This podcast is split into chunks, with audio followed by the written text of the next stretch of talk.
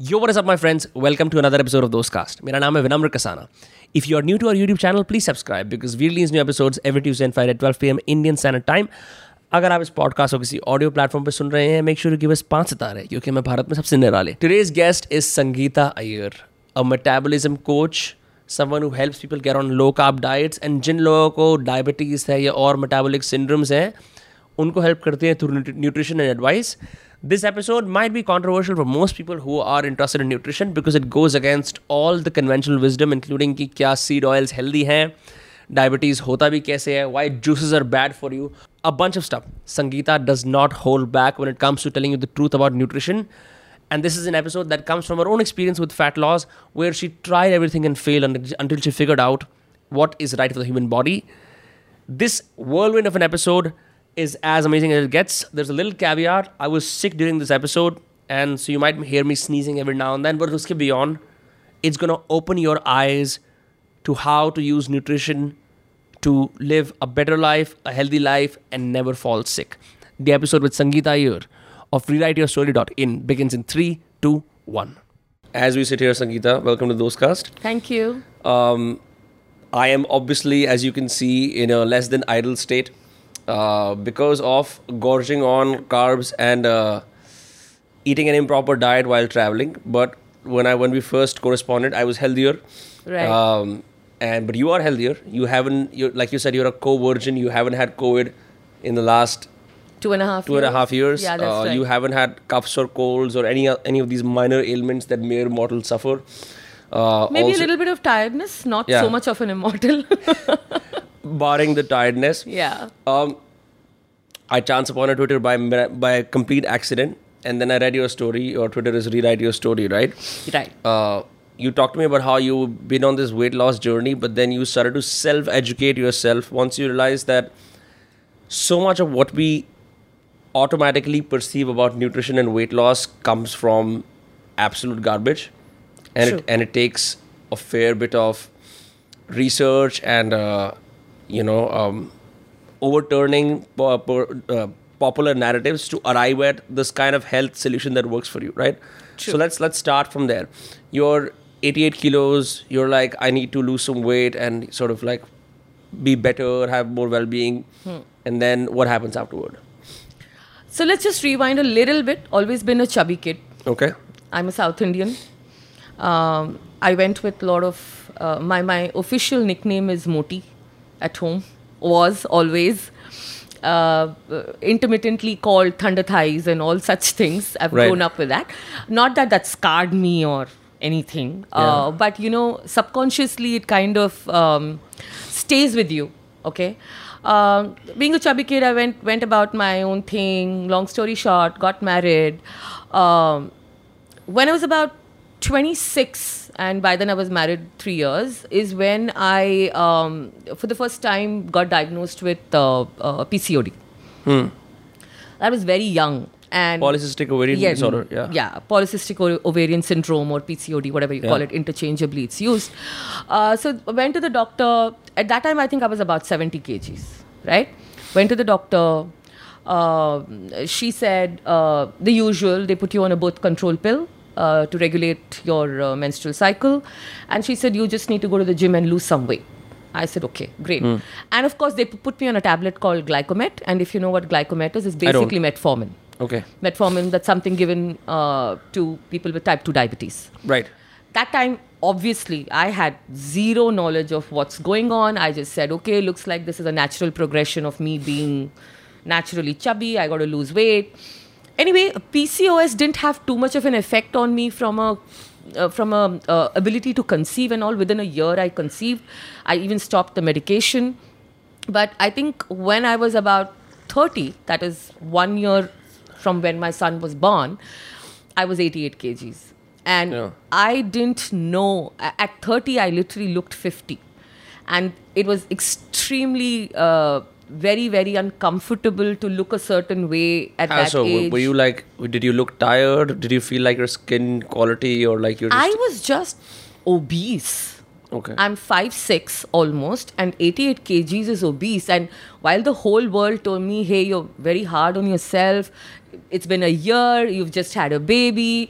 But you know, this is something that's been subconscious. And then I, I did the whole, I went the whole nine yards, right? Calorie counting, let's be in a deficit, six small meals a day, cardio, all of that I did. Yeah. And this went on from when I was almost 29, 30 to about 36, 37. Now, I want to preface this by saying it's not like I did not lose weight. Of course, I lost weight. I lost 10 kgs and I gained 5 back. The minute I would keep my eye off the calorie counting, the weight would come back. And the obsession behind what am I eating? What is my next meal? Is this in the calorie deficit? Am I there today or not? That that insanity was uh, something I couldn't deal with. A obviously being a working uh, mother, raising a kid, uh, also obviously chasing a career, and all of this going on in the background. And uh, when I was about 36, 37, I was like, you know, there has to be a simpler way of doing this. This cannot be how I can live for life, right?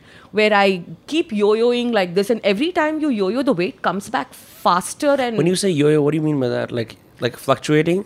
fluctuating. Like, Okay. so when you're on that strict regime, you will lose the weight, and then circumstantially something will happen. It could be work-wise a stressful period.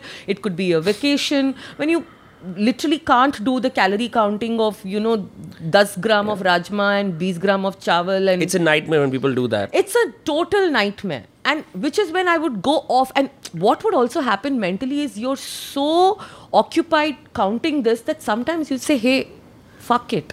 I can't do this. And then you go after the food with a vengeance. Then you eat it all. And then you sit one day looking at yourself 5 kgs heavier and the guilt trip happens this is a terrible and any person who's tried to lose weight will tell you the same story. That the whole guilt trip the self shaming the feeling of inadequacy saying what do i do? Maybe it's just i don't have the motivation i don't have the discipline.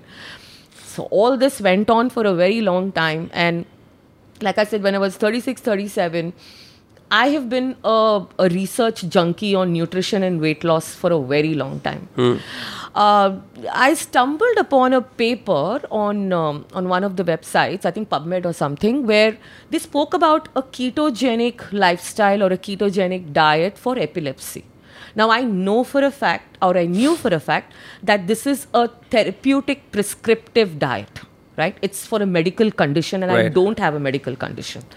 Um, It isn't a lifestyle change that you can uh, casually yeah, incorporate. it's not casually, and it very clearly said that I hadn't even heard of the word called ketones until then.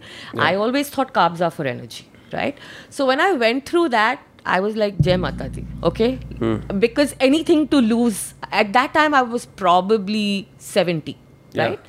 Uh, and I said, I'll take this, anything, I will try this. And it is Vinamra, it is so counterintuitive to what you have been told for 50 years. Fat is bad for you. Um, uh, animal based food is bad for you. You need a large portion of uh, uh, fruits and vegetables in your diet. You need to have a carbohydrate portion in every meal. Yeah. And this just flips it over. It flips the narrative over, right? It says animal based foods are good for you, meat is good for you, protein is very good for you. Fats are Sat- also good for you. saturated fat is actually good for you. And I said, okay, I've come this far. Let me do this for three months. And Right. at that point, at about 68, 70, I had plateaued. And I was running so much that I actually, um, you know, uh, my left knee, the cartilage is like crab's meat, had become because of the wear and tear of running on the treadmill. Left Right. knee. And this is during keto or before keto? Before. Because Okay. before it was all cardio, calories, calorie deficit. Yeah. I used to do a little bit of strength, but that strength was like, it was like, ah, thoda bahut 2 kg weight utha ke kar lo, kind of It a is thing. just to stop you right there. My friend somebody posted a tweet about how his most ACL injuries can be fixed with a lot of meat, right? Because Yes. Because the cartilage in the bones uh, Yes. doesn't it, the cartilage in the knees doesn't really get a chance to be replenished from almost anything in the full carb Indian diet. no, it does. I'm facing the same problem right now. Yeah. So I'll, I'll, I'll come to how Okay. the healing happens. So coming back to uh, this part of it, and um, uh, that was also the year. See the the. the the beauty about, and we were discussing this uh, earlier when we met, the beauty about when you start following a certain way of eating, other doors start opening for you, which you Right. did not know. So when I started looking at ketogenic diets, the importance of strength training for women also opened up in a strange hmm. manner. Like the algorithms on YouTube kind of led me to the benefit of strength training over cardio, how it kind of how how muscle now I call it, I know it, muscle is metabolic gold, why women need to hit the gym faster, how our muscle mass loss is faster than men, why our bone density can deplete. So the two things kind of pivoted almost together where I said, okay, 20 minutes cardio, but 40 minutes strength training three times a week. Yeah. So I got myself a personal trainer and I pivoted to this kind of eating. Now, this was crazy. Um, I was working. Uh, in, I'm, I'm from the media and entertainment industry, so my work hours uh, tend to be pretty long. I tend to spend at least about 10 hours at, at work. Most of my meals were at work. Yeah. And the feedback that I got, and, and I don't really blame anybody because it is so so bizarre to see a person eat this way. It was just meat and a side of vegetables for token. So I would sit and eat. Just to see, show that you're normal. I'm yeah. That vegetable to- was just to say that okay, listen, I'm just not doing this. So it would be like uh, any sabji, like a like a lauki ki sabji, carrot ki sabji, and it'll be a large portion of some form of animal-based food, whether it's chicken, mutton, uh, anything, right? Um, that's how and even when i used to go out it became such a joke in office outings that oh we know her order. It'll be a chicken tikka or a chicken uh, malai tikka or a chicken whatever kalimiri tikka and it'll be one chas. So i had the whole world come and tell me that listen you're going to screw your kidneys. You're you're going to have cardiovascular disease. This is going to lead to a, a, a heart attack. I said we'll see. And funnily, in six months, that entire stall that I was going through for 68 and 70 kgs with the entire calorie in, calorie way of eating, I came to 62. Just like that. That's In, nuts. two th- in 2015, I was 62. Now, I was turning 40 in, uh, I'm, I'm a strange person, I was turning 40 in 2017. And I had this, uh, I like to work towards some goal and set, then build processes towards achieving that goal. And I said, listen, I don't remember the last time when I was under 60. When I turn 40, I'd like to be under 60 and with a certain muscle mass researching researching 2016 towards 2016 november i found the great mr jason fung uh, dr jason fung and the first book i read was the obesity code then i read the diabetes code then i read the then i kind of found his videos on These are normal intermittent diet books. These are regular books, a lot of biochemistry in it. So I had to go back, and I'm not a science uh, graduate at all. I'm a, I'm a commerce graduate. So it's a little bit of understanding to understand the mechanism, but it's very easily written, very Right. easily written. And 2016 is when I started incorporating the intermittent fasting protocol along with a ketogenic diet. Okay. And that combination was a winner that by the time uh, I hit March 2017, I was 55 kgs, and that weight I haven't had since I was 12. 12 years old. That's insane. Yeah, and I couldn't believe it. I tested all my health markers. Everything was great. Uh, by then, my strength training regime was stronger. Uh, I completely started to enjoying a lot of strength work.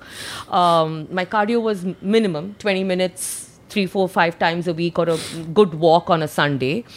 And that's how it progressed. And since 2017, I have effortlessly remained 55 kgs till today. Hey man, that's cool. That's amazing. Kudos. Yeah. Just one thing I want to uh, add here uh, the ketogenic diet is very misunderstood. So, I did not do the 70% macros coming from your fat. Because uh, two, three reasons. One, it seemed a little stupid to me because if I want to burn body fat, why should I be taking so much dietary fat? Two, I was scared. Yeah, always a fat girl uh, in the head so you're you're always gingery about should i take that cream cheese no let it be you know that kind of a thing Yeah, we we we we have a hard time um, comparing body fat with nutritional fat, if you know what I mean. Like we we, we mess up the two. we The- mess up the yeah. two.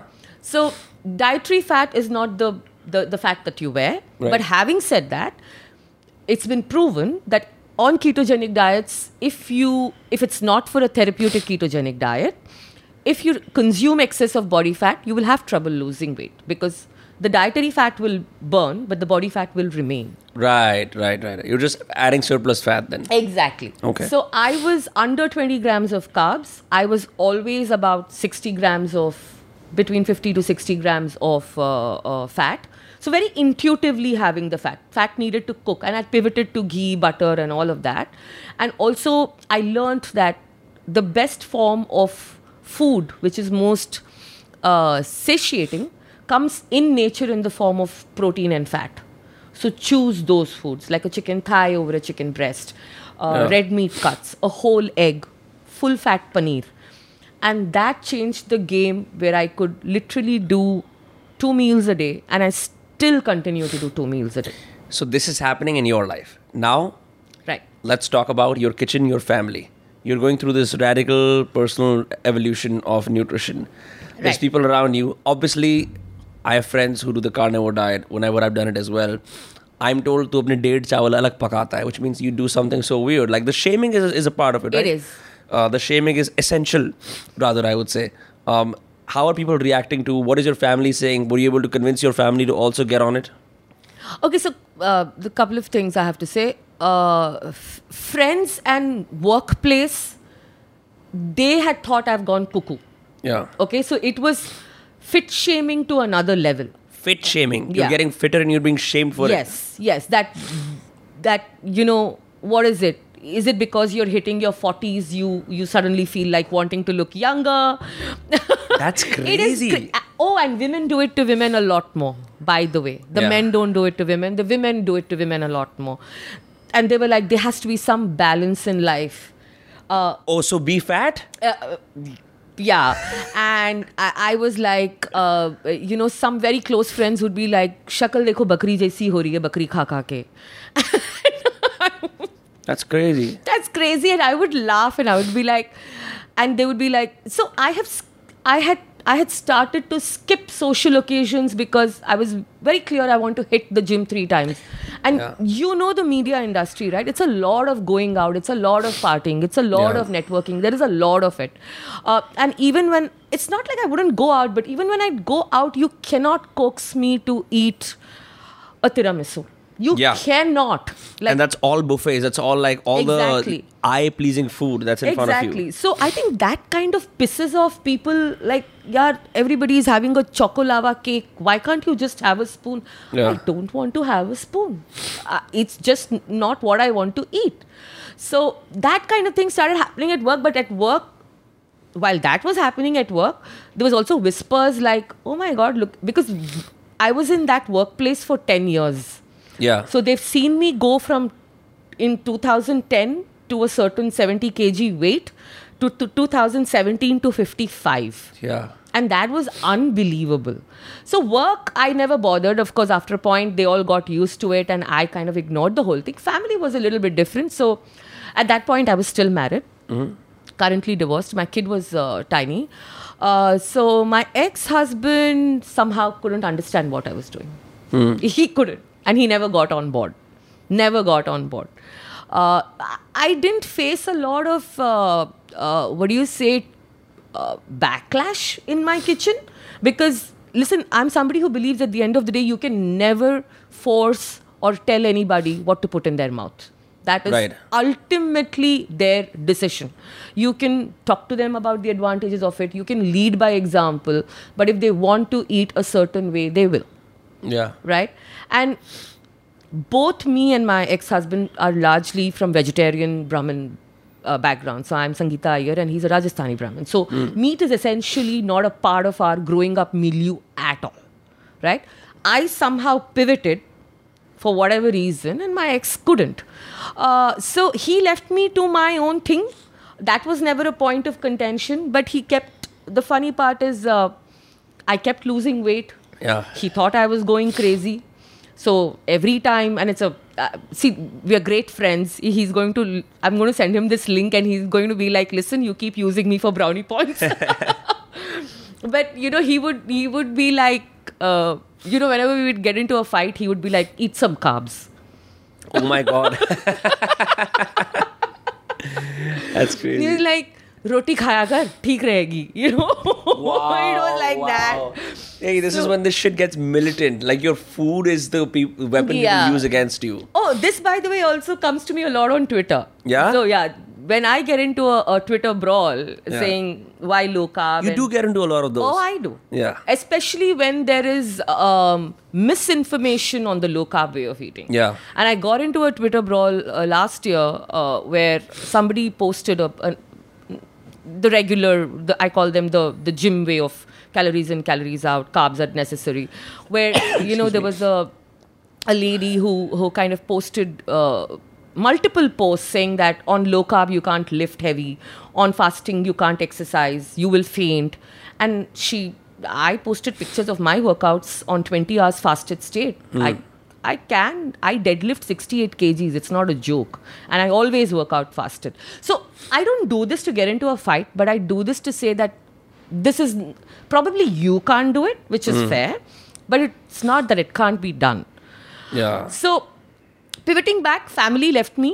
Uh, funnily, uh, so my kid has been in boarding school all along uh, since he was eight. But intermittently, he would come home and he would see that mom is eating a completely different diet and it seems extremely delicious.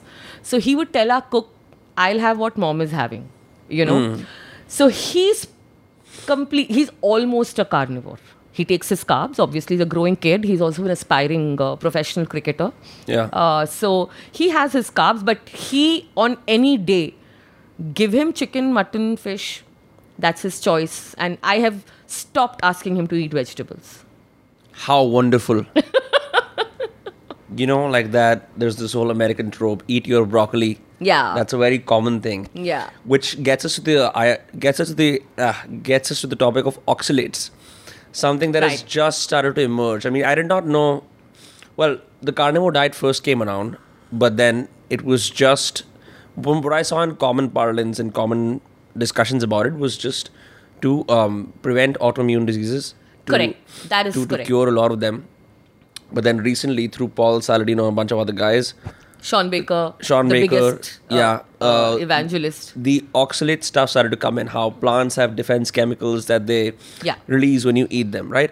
That's when this whole in- industry started getting interesting. Then they, sorry, then they moved from meat to meat and dairy, and honey, and fruit, and suddenly the carnivore diet felt like a lot more approachable, right? Yeah. But you've got a country of billion of people, billions uh, of people who all love carbs, love plants of all varieties, eat it. And then I saw a tweet of yours about how like you know people will have burps and indigestion issues and whatnot. And then I was like, I couldn't help but think people have this perception. डकार मारी इसका मतलब खाना अच्छा था but you see lot of people are just eating plants and stuff we all know about the oxide stuff how can people start to at least slowly incorporate this in their life maybe they've to go full You know, low carb just as of yet, but just to experiment with what will feel. What's like a good dose for experimenting?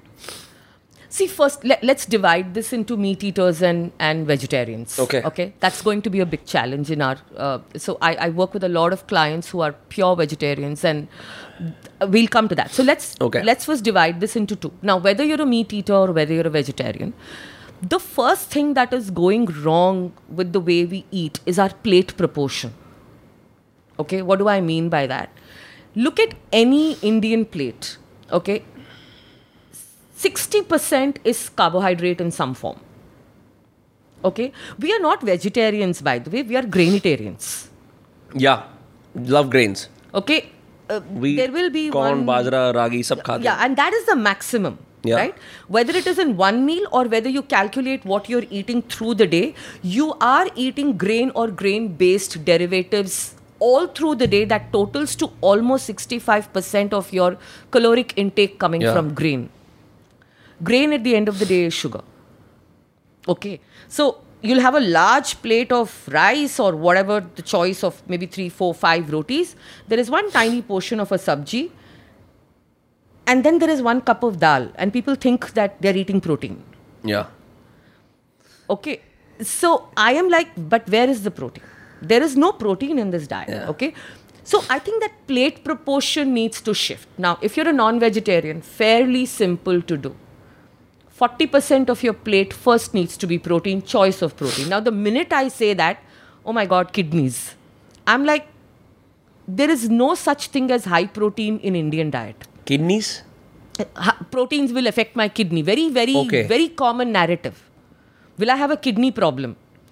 You have to eat a ridiculous amount of protein to have a kidney problem. And that I have never seen that. Or you have to already have a, a renal issue to go easy on protein. A regular person needs to have now how much protein? Rule of thumb, Vinamra, one gram of protein per desired kg of body weight. So I am 5'6. Yeah. My ideal body weight is say 55 to 56 kgs. At bare minimum, I need 55 grams of protein In a day or in a meal? in a day. okay. Now, where people go wrong is when I tell them in my consults, you know what 55 grams of protein looks like? One egg has 6 grams. Yeah. How many eggs are we talking? On an average, 5 to 6. I failed math. Yeah. so now this is me who's just going about my day doing nothing. Yeah. If I add strength training to it or any form of endurance or cardio to it, we it, need more. Definitely. So what is my protein consumption as it as of now how it stands? 120 grams of net protein. Net. Which is easily 500 grams of some form of animal based food in a day. My kidneys are perfectly fine. Hmm. So coming back, you have to get your your, your protein first. That is where you also lies satiety. Right. You cannot overeat protein. Try eating unlimited amounts of tandoori chicken. You cannot. Impossible. There's a natural satiety point that comes. Absolutely. That that doesn't involve brain fog, brain fog, fatigue, Correct. or a sense of bloating. Correct. So it is, like I say, protein is self limiting. And like you rightly said, Yeah. in the absence of, a, uh, of, of high insulin levels in your body, when you go low carb, your brain starts to recognize leptin, the Yeah. hormone which is responsible for signaling satiety. When you're constantly on a carb loaded diet and your insulin levels are constantly spiking or elevated, your brain doesn't recognize leptin. This is proven. If you go through any of uh, uh, Professor Ben Bikman's books or videos, it's very clear in an elevated insulin state, you have no satiety, which is why every two hours you need to eat, which is why you can eat a six slice pizza very easily, but try eating six leg pieces at one go. yeah. It's not going to happen. Unless they're KFC. Because that's a Again, little, yeah, that's Junk a little food, different. right? Yeah. The combination is different, right? So, um, so, so one, you need to understand that that you need your protein first, then you need your vegetables, then you add your grain. You're automatically low carb. yeah. And please remember, low carb is not no carb. And if you actually Google what are fruits and vegetables largely made of, they are carbs. But they are great source of carbs because they come with fiber Right. right? So again, stop being a grainitarian and shift the plate proportion. The minute you start shifting the plate proportion, incorporating a little more protein, a little, and eat plants. I'm not saying don't eat plants. I, I, I don't think plants are trying to kill you, which is what Dr. Anthony Chaffee says, who is Yeah. a carnivore uh, cardiologist. Yeah, but like you mentioned oxalates on your tweet, that's why I, Yeah, I bring but I'll tell you up. where the oxalates come. It is basically lectins and oxalates are found in your greens, Hmm. and lectins are found in all your uh, uh, chole chana rajma. You don't believe me that that's a problem? Any Indian household that has rajma chawal, chole chana, chole batura, are you farting, burping, bloating, or not? Yeah, it's it's most difficult to digest Why among all, all meals. Exactly. You really feel like you've paid the reward of Rajma Chawal is offset by the consequences of Rajma Chawal. Exactly. And the reason that you're asked to soak it, 12 hours before, use baking soda to ensure it is cooked. It is because plants have defense mechanisms and these are legit gut irritants. Yes. Now, people get very upset when I say this because everybody loves chole chana rajma, and I understand for vegetarians it is one of the sources of plant-based protein. But the truth is, it is it is a gut ir- irritant. The minute I take these off somebody's diet, okay, they feel much better. Yeah. Now, when it comes to vegetarians, is where the challenge is. I want to repeat this for the millionth time. Dal is not a source of protein. Dal has some protein. There is a difference. And the amino acid profile of dal is lacking and it is not bioavailable. Right? What does that mean, bioavailable? So, um, there is a protein that you consume and the, there is the protein that you can absorb. Right. Okay, so there are certain amino acids that you can absorb. It's been proven, researched, everybody knows that certain plant based proteins are not absorbable in, in the full quantity by the human body. So they just go to waste? they just go to waste. Yes, they're not absorbed, you excrete it. Now, You literally have dal for sati- satiety's sake. You're not actually getting any nutrition. You are, but I'm Some. saying not the whole. Yeah. Okay. First and foremost, any dal, depending upon the dal you choose, is between 12 to 18 grams of protein. Okay. Okay. For that 12 to 18 grams of protein, you get anywhere between 18 to 30 grams of carbs. Now imagine if you have to get all your protein requirement from dal, how much volume of it you should eat. A whole big bowl. And then what happens to your caloric or energy intake? It depletes. I think people don't realize that Yeah. people dismiss the throat burn as being a part of the Indian diet. Yeah. But after having eaten meats, right, that have been Yeah. cooked well without the masala, right, all Yeah. of that, I don't have the throat burn. And I realized I would like to maintain that feeling. Yeah. Yeah. Because you have dals, you will have that throat burn and you Yeah. perceive it as, oh, it's just the way tasty it is. or Yeah, yeah, whatever, yeah, yeah. right? So now, when it comes to vegetarians, it's a little restrictive because your your thankfully India's not still vegan. We Yeah. use we use vegetarian because we could, we at least have dairy. So if you're a vegetarian, you will have to have paneer. Uh, uh, hung curd जो घर में muslin के cloth से we drain off the liquid hung Right. curd good quality cheese uh, whey protein these will become an essential in your diet to complete your protein requirement So I want to talk about whey protein because hmm. you mentioned something very important in one of your tweets. Um, I've always strayed away from it, hmm. but recently I've just been trying to be on a different fitness plan. I take care of my nutrition, except on this trip, which is why I'm a little Right. sick. Um, I was reluctant to get on this whey protein, hmm. you know, that whole box, right? Simply because when I was in the US, I was able to find whey protein that had the red sticker on it, which signify that it actually had like animal ingredients. yeah. I think in India they've banned the no uh, in india so okay coming to whey protein one um, one of the reasons why it gets such a rap is because there is a lot of adulteration yeah. I was gonna say that because you mentioned soy and all of those things. You, if you feel If you- something wrong in your stomach, then Yes. So, uh, and this is one of the first things that I see when clients come new to me, but they say, हाँ जब मैं तो whey protein ले रही हूँ, I say pack shot भेजो मुझे. Show me the nutrition label. It will say soy and lectins. So, see, why do they do that? Soy is cheap. And when you dilute whey with soy-based, uh, the soy protein, uh, it bulks up and, and it becomes cheaper. Okay. So, one, one reason why whey protein gets a rap is the rampant adulteration. Okay. Two, somehow it is associated with bodybuilders. right. And then there is a lot of association of bodybuilders taking steroids. It's it's all uh, uh, bulked into one one box, Right. right? Whey protein is absolutely safe. Just know your source. Make sure you can ask people like me, and there are other people on Twitter who will point you towards the, the legit sources of whey protein because ultimately whey protein is from whey, and whey is an animal based product. Simple. Right. Right? Uh, second, watch out for adulteration like soy, soy lectins. I completely steer clear of plant based protein. Pea protein, uh, soy protein. The logic is very simple. How many peas do you have to crush to get protein out of it?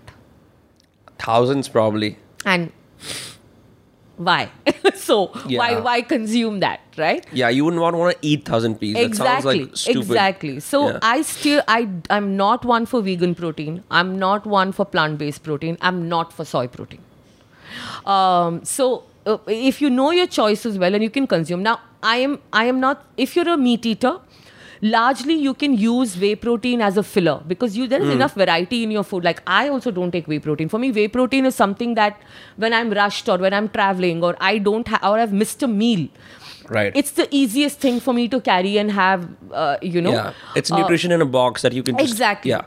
my son has been taking whey protein since he's 12 he's never had horlicks boost in his life Yeah, fuck that. That's really bad. that's horrible right Yeah. so even with him he's fine like he literally right now is in rajasthan with his with his dadi his dadi's house is a complete vegetarian household not Yeah. even anda so in his case we do give him a whey protein and we've organized for some non-vegetarian to happen outside the house Of course. so so Yeah, whey protein real- is very safe yeah.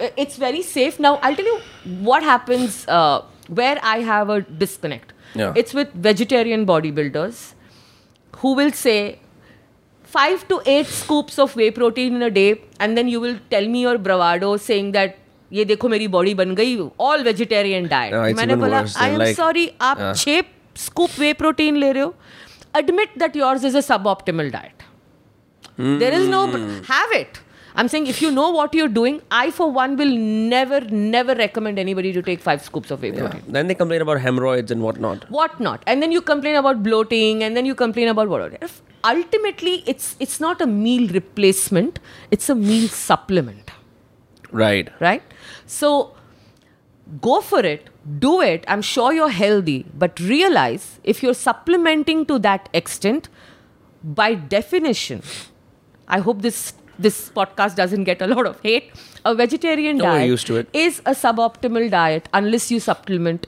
uh, appropriately I agree. I've been on carbs all my life until Yeah. I went abroad and I realized, wow, I was missing out. Then I, for a whole year, I remember I would only make one meal, and that was omelets, salmon, avocados, and some kind of a milk or kombucha. Really changed my life. Really made me feel like, wow. oh, I'm- fermented drinks are great great for yeah. the gut I really felt like mm, I feel the same as I felt before. You know what I mean?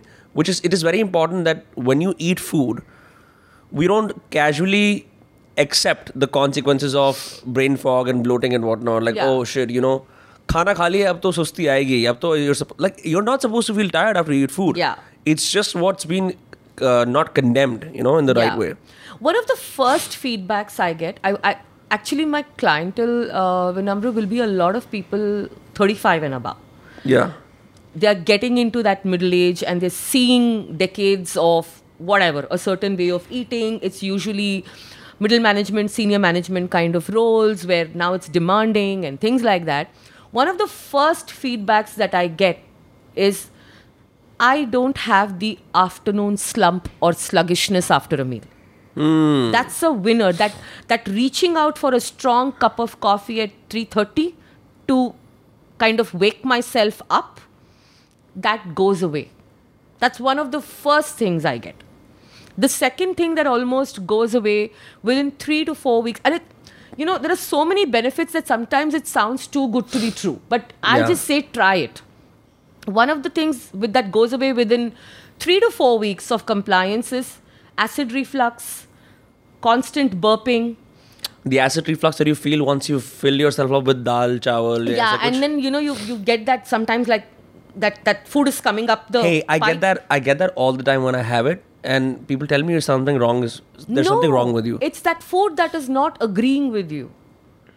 It, it's not agreeing with you. Go off it for three weeks. You will come to know. The burping will stop. You know, and the acid reflux and heartburn the number of cases of IBS that get 60 to 70 percent better with, with with low carb is not funny because you've just eliminated the junk. Number one. Number two, the volume that you eat is not there because now you're focused on nutrient dense foods versus energy dense or volume dense. Hmm. Right? The third thing that happens, you're actually giving your digestion a break. No snacking. Three clean meals a day. That's a game changer. What would you say to people who have difficulties fasting? Because sometimes um, people have to use coffee to aid the fasting, because otherwise you have these really strong hunger pangs that force you to, out of habit, to reach for the nearest available food, right? Uh, but you've been able to do IF pretty successfully, and then, then do longer stints, which most people in the general public cannot, right? People usually start with like the basic 18 to 6 ratio, and then they might even do 4 or something like that. largely it is 16.8 like Okay. that's the most doable for most people so uh, i always write on my tweets fasting is like meditation it is a practice you have to build if you've been on the standard indian diet or a standard american diet which is actually the same if you ask me Mm-hmm. Yeah. minus the colas uh, But the American standard American diet still has far more protein. Yes, slightly more. Uh, so the first thing you have to do go you can't just start a fasting protocol tomorrow. That's when headaches acidity. Right. the first thing that i will hear is i started fasting lekin sar dukhne lag gaya. Are bhaiya you it is not something you can go into immediate. Can i can you can, you- can you sit tomorrow and fast 30 uh, for meditate for 30 minutes without twitching and feeling and jumping? No, I have to gradually work up to it. Everybody works up to it Right. right, Every, people actually start with as little as five minutes and then go up to if they achieve 30 minutes in six months they are happy. And you do it every day. It's the same thing. The first step towards fasting is actually three clean meals no snacking. That is the first step of fasting. No snacking because it forces your body to get into a sync, a routine. yes. Also you're giving digestion a rest. You're getting used to that hunger coming and going snacking is two things snacking is obviously uh, because you're not satiated enough because of what you're eating second is it's a habit out of boredom मैं I cannot watch a movie without popcorn. Why? I mean, just think it's all around you, right? If I if if if I'm watching Netflix at nine, even though my dinner is done, I need something to munch. It is not hunger at all. Snacking is two things. It is one uh, lack of satiety. Two, it is that James Clear's rules very clearly, right? The cue, the the trigger, the response, the reward. Right, right. The cue is Netflix. You've you've you've you've always conditioned yourself कि if I sit and watch रात में मेरे को Netflix देखना है तो मेरे को side में कुछ कुछ तो चाहिए. Don't watch Netflix for five days. How will I otherwise enjoy my zombie time? Exactly. Right? It's exactly like that. All all habits follow the same cue trigger, right? So first thing is go without snacking because to have your digestion work 24 hours is a massive stressor on the body. Which is why six to eight small meals a day is ridiculous. You are not giving digestion a rest. That's number one. That's something that gym trainers often easily uh, propose when they build gym you a- trainers, mainstream dietitians, it's the moronic advice given to people with diabetes when they should not be spiking their insulin. छोटे छोटे छोटे छोटे meals खाओ मतलब थोड़े थोड़े थोड़े थोड़े इंसुलिन स्पाइक करते रहो how is how does that work Like so one so uh, getting back to fasting one practice three clean meals a day. Yeah. when you've done that everybody knows what is easy for them to skip okay? While all the research points that skipping the night dinner is is obviously as per circadian rhythm it's more useful. I've, in practical life it tends to be the most social dinner Sorry about that. no worries. It tends to be this most social dinner because that's the one dinner you're having with your kids, with your family, Yeah. or you're going out with your friends. People find it so so first decide which is easy for you to skip. For most people it is breakfast. Yeah. Now breakfast also is easy to skip because you're already in a fasted state through the night. Hmm. Okay. Then I tell people if you're accustomed to having breakfast at 9 don't go till 2 for two to three weeks, move that 9 to just 11. And to help you get past that 9 to 11, if a cup of coffee or a green tea helps you, do it. Listen, you're that Pavlovian dog who's accustomed to the 9 p.m. meal. Okay, 9, you will be hungry. What you also need to realize that ghrelin, the hunger hormone, comes in waves. It doesn't stay up all the time. It'll come, It'll stay at about anywhere from 6 to 20 minutes, is what the research says. Once you tide over that 20 minutes, you're fine. So once you do this for two weeks, take that 11 to 1, another two weeks. Now, if you need another cup of coffee, great. Okay? Uh, I do not diss people who drink a couple of cups of black coffee. I usually limit it to two. And normally post six, I don't do coffee because I have trouble sleeping Yeah.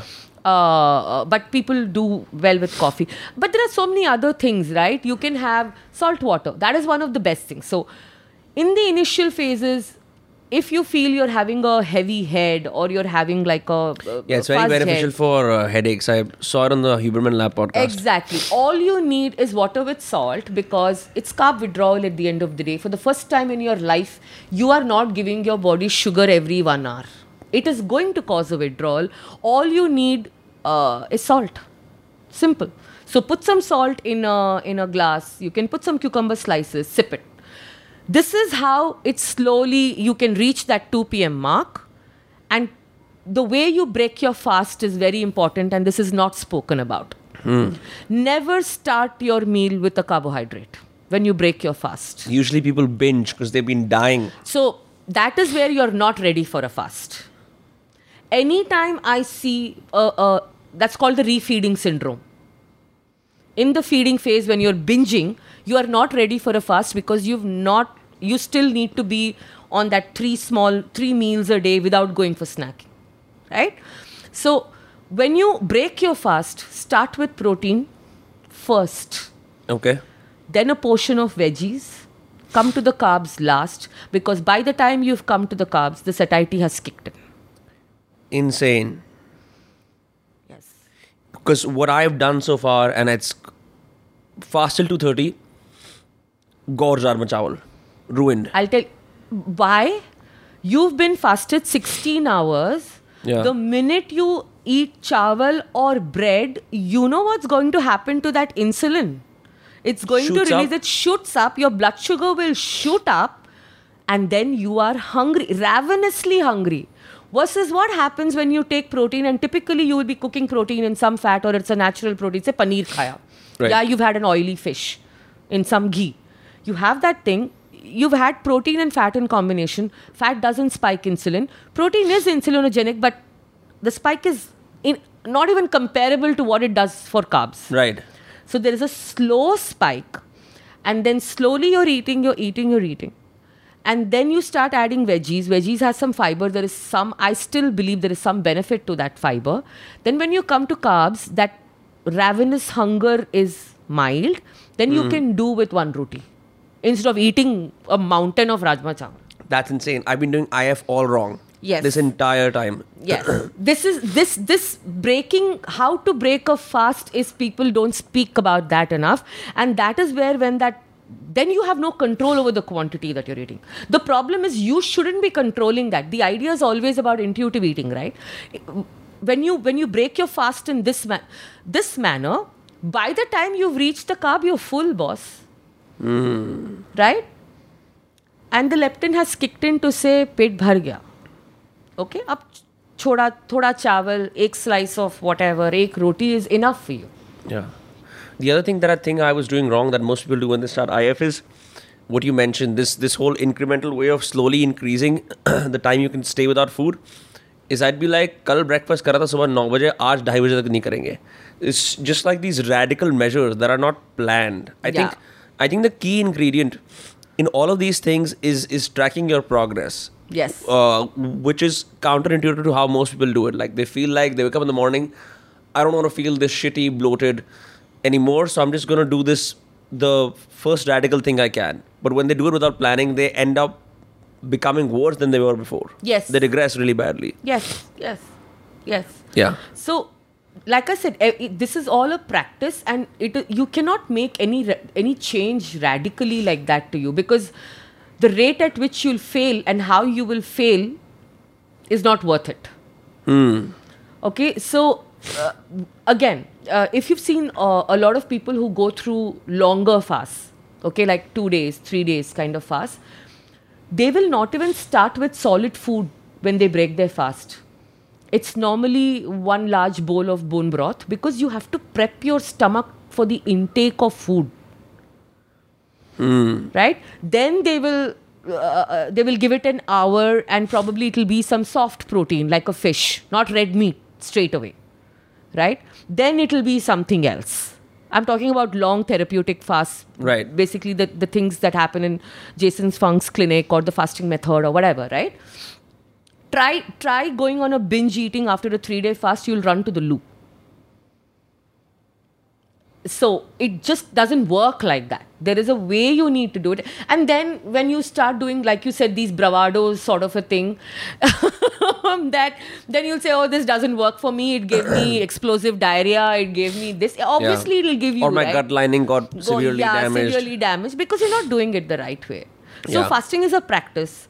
Build it slowly, and over a period of time, it becomes second skin. Yeah. May I read out some of your tweets that we can use? Which I, some of them I thought were very interesting. Um, all right. So let's uh, go here. Yes. So the K, uh, you don't. you said this is for men actually. I've seen this a lot on Twitter, uh, and I always knew about these things. Things like sunlight grounding, you know, um, practicing as much sunlight exposure as possible. All of those things. I've noticed the in a week, the more I do these activities, the better off I feel overall. More connected, right? More grounded, more centered. when I don't, I feel like an ant in a cubicle, right? I feel quote unquote cut off from source, for lack of a better term. You, you said, dear men, your midlife crisis is actually a low testosterone crisis. You don't eat enough protein. You don't exercise enough. You don't sleep enough. You don't get sun enough. You don't go out with the boys enough. Your waist to height ratio is off. Solution is in the problem. Care to explore that? Sure. So when I write a tweet, uh, Yeah. firstly there was one comment in, in in that in that I remember this tweet very well because there was one one person, one man in the comment section is imagine if a man told a woman what she needs to do. Okay. so It not really a man versus woman issue. No, it's not. But yeah. I get the sentiment. I, I'm Right. just kidding. When I write a tweet like this, it's not. It's not. It may seem uh, clickbaity. yeah. It's not clickbaity. It's because I have probably seen um, in my uh, consults. Yeah. I have probably seen at least hundred blood reports, and I'm forming a pattern. How, can you see low T in, I, blood reports? I call for low Loti. I do not start a, a diet program unless I see blood work. And I'll tell you what's happening. And it is crazy. Men under the age of 35 having serum testosterone levels of between 100 and 200 is a disaster for a man. What is the what is the appropriate level of testosterone in a man? Okay, so if you are if you are between 25 to 30 35 it should be 700 to 800 Okay. okay natural testosterone is up to about 900000 now then people go beyond Nine hundred thousand or nine hundred two Na- thousand. 900 2000 sorry the lab report will give you serum testosterone as 200 to 900 that's a ridiculous range to begin with Oh, because they've already made the lowest exactly hanging fruit as So, like it's ex- okay. It's, yeah. it's okay. But if you are 30 and you have 200, if your testosterone is 200, I am worried. Okay? Yeah. So, if, like I said, 20, 25, 30, 32, 35, upwards of 600 is a must. 40s to 50s, I would love for it to be 400 to 500. And can be higher as well if you take care of It can- yourself. if you take care of yourself, if you exercise, if you strength train. So I have a I have a 61 year old uh, client whose te- testosterone is uh, 620. That's insane. Does he is he more robust? Does he have better well being in his life? Totally. Also consistency of strength training. Okay. Four days a week, meat eater, get sun, uh, gender, social connection. Still has a. There are so many factors, but Right. largely it is sun, protein, better sleep. Now you can say still has a healthy sex life because I think that's also. I would. I Yeah. would assume so. Yeah. Okay. So this tweet doesn't come from me just trying to garner some likes. Okay. Yeah. I have seen I was I have when I see a 30 year old with 110 levels of testosterone, 35 Yeah. year olds with 200, and then I can, there are patterns, right? Then Such I know as? you're obese, your height waist ratio is off. What does that mean? For you, one of the key indicators of good metabolic health is that your height, uh, your waist to height ratio should be less than 0.5. Sorry. Okay. less than 0.5 and less. How does one calculate that? So if s- let's say I'm 5'11 and my waist is 31 inches. Divide. Okay. Simple. Okay? And along with that, my consults are, my, my initial consult goes on for almost, I say 30 minutes, but it goes on for an hour. And there is a lot that I get in that hour. अच्छा नहीं लग रहा है आजकल कुछ ज़्यादा interest नहीं है men will tell you I don't know why the the one thing that I get from almost every 35 to 45 47 year old I don't feel like waking up in the morning. I don't feel energetic. I feel fatigue. Hmm. You know, I have lost interest in in these are the the the the, the lowest common denominator. And they call it depression. Men don't say it. They don't like to say it, but they say things like energy nahi hai. I don't have energy. Hmm. You know what is going on with me? I feel all the time tired. Call for the report. Add up all of this. See parameters of cholesterol, liver profile, uh, testosterone, Yeah. and things like magnesium. So how, how does one B3, calculate? B12. How does one calculate? Sorry, I'm cutting you off. How does one calculate the testosterone blood report? Is that a part of the general like? No. So I call. I have a. I call for certain parameters, and I figured out one. One not affiliated, nothing. Yeah. Uh, Thyrocare has a great package for about five to six thousand rupees that does 140 tests. Uh, I ask all my uh, consults to kind of go get that first blood test done. Then they themselves are surprised that their testosterone is 200. Yeah. Like, they're like, bro, what is happening? I said, yeah. The other thing that men don't realize, and they take body fat very, very, very easily, especially Indian men, because to carry body fat around yourself and your belly and other parts is such a It's a sign of prosperity in pro- sign of prosperity and so commonly uh, accepted. Fat in men is estrogenic in nature.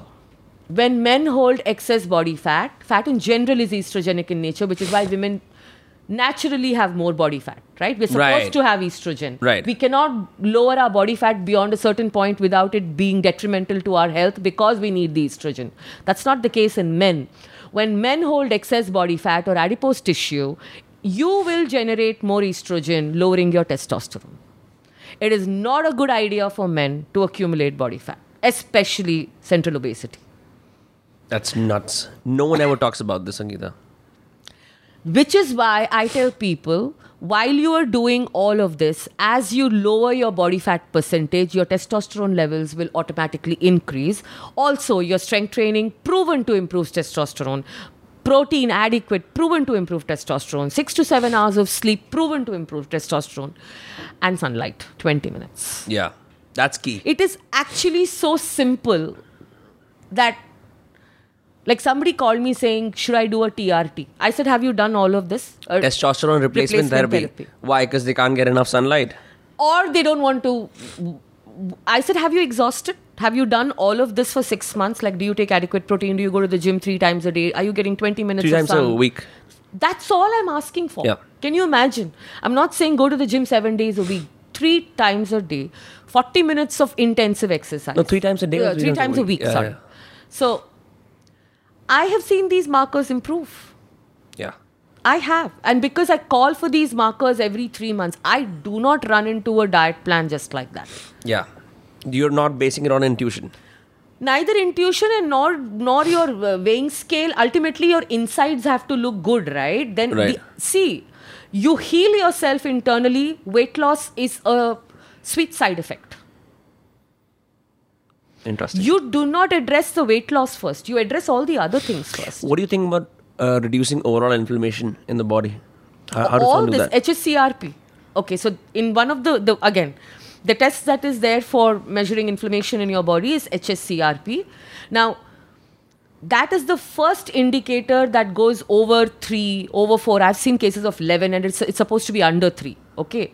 Inflammation happens when all these factors are there. First and foremost, when you're fasting, insulin is high or you're insulin resistant. Second, when you're carrying excessive body fat. Third, when your cholesterol numbers are off. Fourth, when your testosterone is low. All of it will show as inflammation. As you address all of this, that HSCRP number will come down. And will this inflammation reduce in all parts of the body or just the gut? All. Okay. All. Will you this heal holistically. Always. Okay. People often talk about if you want to reduce gut inflammation, you should have more probiotics. They have a very uh, symptomatic cure, right? But Probiotics you don't absorb. That Yakult is a scam. no, no of course, Yakult is a scam. I believe it. I believe it's a scam. The best way to, to heal your gut is fermented food. Okay. The Koreans got it right with So kimchi. So sakra, kimchi, Exactly. all of that. And even if you don't, yeah, kefir, uh, kumch, uh, kefir chas is similar, no? Ch- Chas is fermented or no?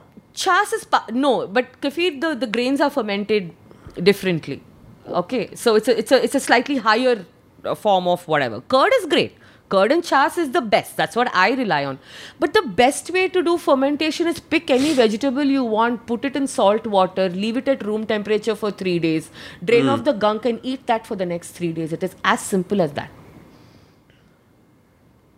It is uh, what you find in your dhaba, in your North Indian dhaba, sirke wala pyaz. Correct, correct, correct. What correct. is that? That's vinegar. It's fermented, right? Yeah, yeah, yeah, That yeah. is a that is the best for your gut. Imagine doing that with all vegetables. Must be super fun, not Seeing how you've transformed yourself. Like, are do you have like? I was reading the testimonials. You know, guys. By the way, I'm not being paid for this. Yeah. Um, it must be weird though, still, for your clients to go through these lifestyle changes and then stay like that. Because I still feel like the shaming part is a big aspect of. Because it isn't like you're. Like you're saying, hey, I was told to eat three rotis by my nutritionist, I'm fine. Because that's like being in the status quo. Some of the things we talk about in these diets, India is a little too like behind in these things. The US has caught up. Several Western countries have caught up. There are alternative lifestyles and diets. Here, it's it's just a few individuals here and there, right? Because the predominant narrative is the Ayurveda narrative. The predominant narrative is like, you know, have chlorophyll, have like all of these plant-based aushadis and stuff, which I'm sure are great. There are merits here and there. Yeah. But it's it's this large over reliance on everything veg for the sake of being Ayurvedic and kind of using it in a very pop culture knowledge way that actually makes things worse for you. You cannot have a Vedic lifestyle selectively. Let me be very, very upfront about this. You want to have, you want to eat the Ayurveda way of living, then also become a yogi. Hmm. Can you do that? Can you wake up in the Brahma Muhurt, evacuate your bowels before the sun rises, do 20 Surya Namaskars, looking in the direction of the sun, then having your first sattvic meal at 8 pm? Are you that person? Do you meditate two hours a day? Don't don't selectively pick Ayurveda and come to me. huh? I have enough to counter you. Okay? I love that. That's great. I didn't even know all of these things were a facet of Ayurveda. Every the the vedic way of living it can never be disconnected yoga is not balancing a beer bottle on your head okay please guys and it is not it is not contorting yourself into pretzel like positions the reason asanas are there is so that your body is physically capable of sitting and meditating for long hours. So if you do a headstand and hold it for 10 minutes, you don't impress me. Hmm. There are gymnasts who do it and win competitions. So yoga, these the poses are a way to make sure that when you sit, you're you're more agile. Your yes, the asanas, the body is the lowest form of the the yogic way of living. And if you don't control the lowest form, how do you go to the higher form? If you're not fit enough to sit for one hour and meditate, you can't sit for one hour. Your bum will hurt, your knee will hurt. You Right. cannot 'Cause you have no mobility, your you muscles don't have aren't mobility, you don't have- activated. yeah, the asanas are actually in preparation for long uh, uh, meditation. the food that you also eat is in preparation for that body you cannot disconnect all of this and tell me now i, I will do whatever i want but i Yeah. eat the ayurveda way. No, I read this thing on WhatsApp somewhere, so I'll only do this specific thing and deny the entire lifestyle. yeah it is a holistic way of of uh, that lifestyle is different. You also have to uh, be under minimum light. You there are so many things. When the sun sets your your your your uh, circadian rhythm is primarily important in you in the vedic lifestyle. Right. sun sets within half an hour you're supposed to be asleep. That's why that's Yeah. how you can wake up at 4 otherwise you're not waking up at 4 right and obviously if you've had your meal before sunset which on a regular indian day is 6.30 you've automatically fasted to eat at 8 Which is the other weird thing in India. I mean, I don't know if it's it's prevalent here. Maybe in Mumbai it is. When I was in the US, our dining halls were open at five and close at nine, which is weird because you would assume that a typical Indian dinner starts at around say seven. Eight. Seven seven is for like older people. yeah eight eight thirty. People like me solid ten, and then like there's फिर तो वो- वो one two वाले भी होते हैं three वाले भी होते हैं right late night dinners is a, is a massive problem yeah and then but I was like it makes sense no because I've had 5 p.m. dinners maybe I've snacked a little bit but I was fine because I knew I automatically get into IF when I'm sleeping yeah correct. Um but we our dinner habits are really bad and we gorge the worst our dinners dinner. are the heaviest. They are the most social and Hmm. you have a younger audience. Obviously people are working. Then you will have daru. Daru ke sath one mini chakna. Hmm. then one double dinner at 12 o'clock which will be biryani and yeah whatever. correct. Correct just just just like your, your drinking is basically a way to amp yourself up for the yeah. for the food. i'll give you another big difference between how americans europeans and we drink. Americans eat their early dinner supper whatever. Most of the healthy ones at least abroad if you travel. 6 o'clock 6.37 max is the is the is the dinner. Yeah. the drinks are after the dinner. Correct. Usually all the time. We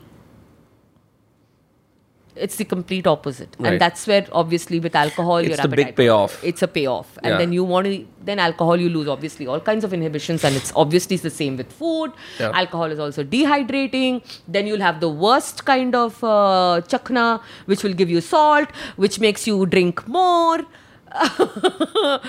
that is why salted peanuts are there in bars right What? so that you can drink more what why is it the worst kind of ch- is it like what is it in chakna when that you're co- dehydrated alcohol dehydrates you. Correct. and n- nobody is really following the rule of uh, one drink one glass of water one drink. Nobody does yeah, yeah, yeah. only oldies also there's like one drink per hour that kind Yeah, of thing yeah, that, that so you're that taught in alcohol edu classes. Correct correct. So Yeah. what happens is basically when you depending upon the choice of alcohol and the mixers that you add you're basically dehydrated. Yeah. Then you want when you're dehydrated you crave salt because you've lost electrolyte now you have that chakna there instead of drinking water you have that salted peanut there. Then you eat that. Then you're ready for the drink again. It's a vicious cycle.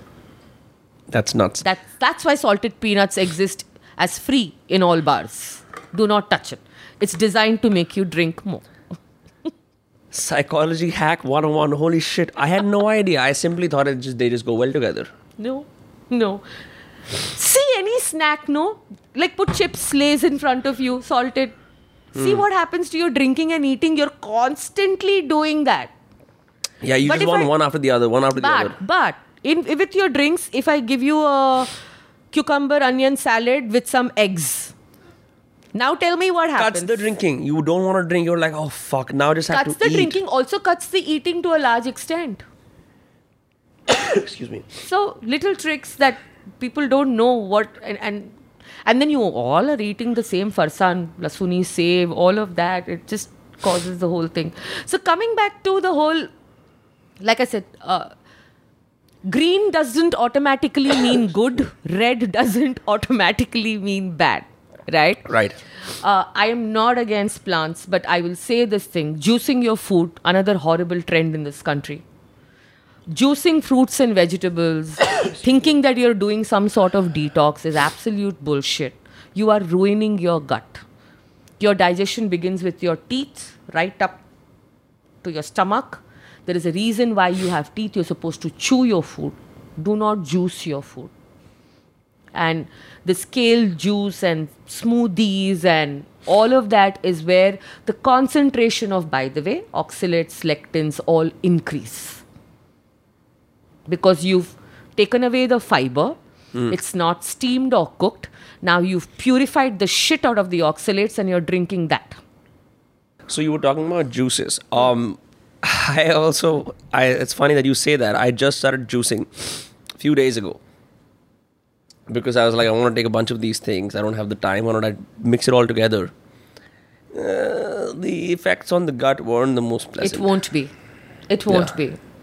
So, in my earlier crazy days of 2011 12, I used to. Um, it's so strange, and this is how you're fooled also. I used to have three kinds of juices in a day beetroot, Loki, Karela. All it did was send me to the crapper three times a day or more. But we consider that healthy, right? Exa- and I would come back feeling light. All I was doing, I was shitting tons, okay? And it was diarrhea. And the stomach went into that con whatever, flatted kind of a mode, and you thought, oh, I'm eliminating toxins. Which Yes. is absolute rubbish. You have irritated your gut to the extent that you now have to go to the loo. By the way, what do you think happens in all these wellness retreats, vegetarian wellness retreats? Everyone shits a ton. Let me tell you an experience. There's a there's a center here in Bandra. I've forgotten the name. They put us on like my family did it. I did it. They put us on eight or nine different Aushdis. We shat so much the fucking water tank stopped working. So collectively. there are two, three things. that's hilarious. Are two, three things that they do. Yeah.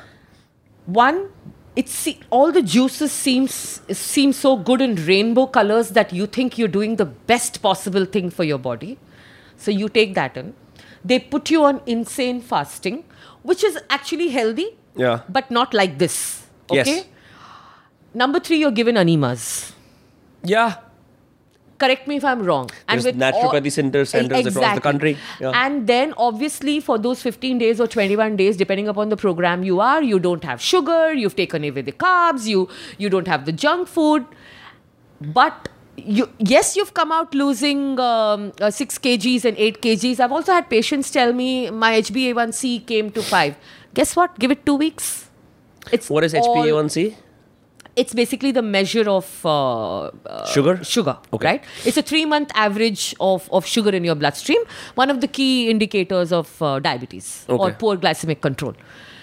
So, वो तो हो जाता है भैया it's fine okay but what you have done to your gut in that 15 days and can you live like this is No. this the way that you would live yeah, because you're also living in an. uh, If we talk about some of the naturopathy centers in Yeah. India, you're also living in in a very nice environment. It's beautiful. they send you for walks the lights off is at 8.30 Yeah. you're up at 5.30 you have no roles and responsibilities, right? They even Yeah. condemn speaking on the phone exactly too much. exactly so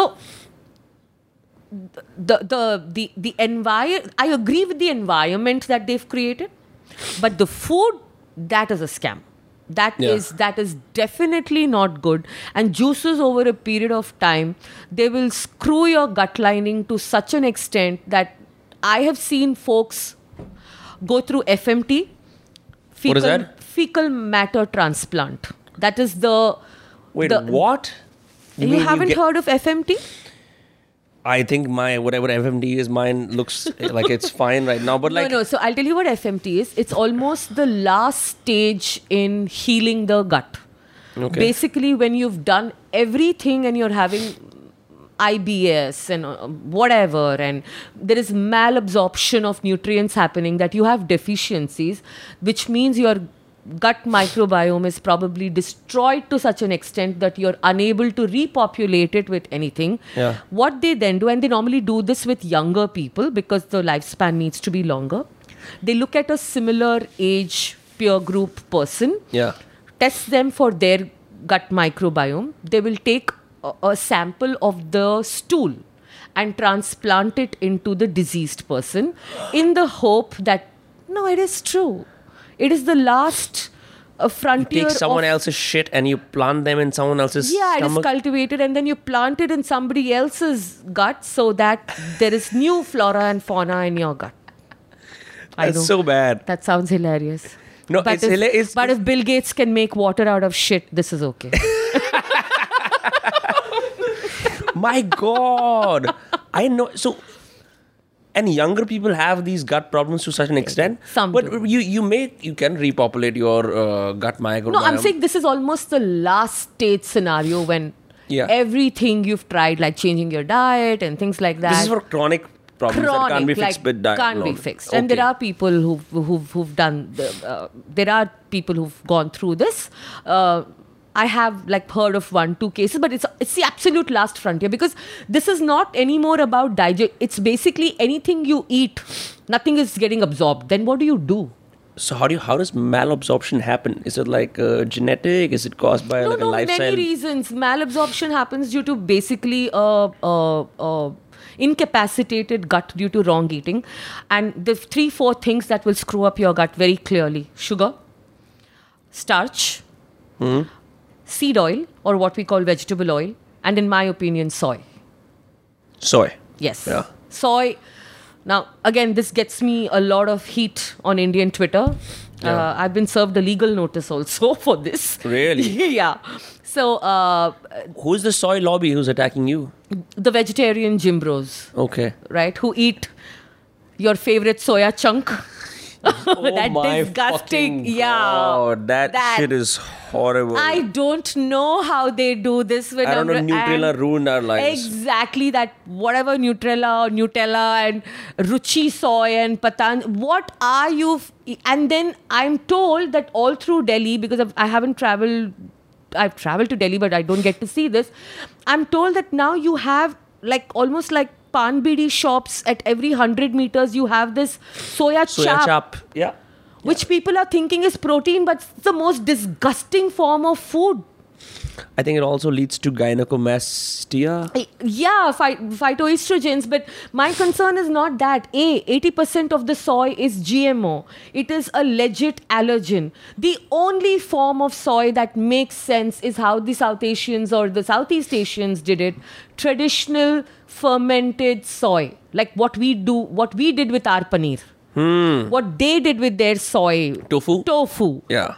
right? Not this 20 rupees packet of shit that you are getting as soya chunk and you're eating. So, yeah, I got served a legal notice. Of course, that didn't go anywhere Yeah. because it was rubbish. So, I am a big voice against, and it is a gut irritant, which is why. Pick up any product. If there is soy in it, why does it say in bold it contains soy? Could be an allergen. It says that. It says that. Pick up any legit product. If it contains soy, it will say it. If it is a if it is a reputable, decent company, at least. Anything will say. Whey protein definitely says it. So this this this is my thing on Twitter on soy, and I will continue to raise a voice against this I'm shit. It is not food. Okay, drop it. You're better off with little bit of whey protein.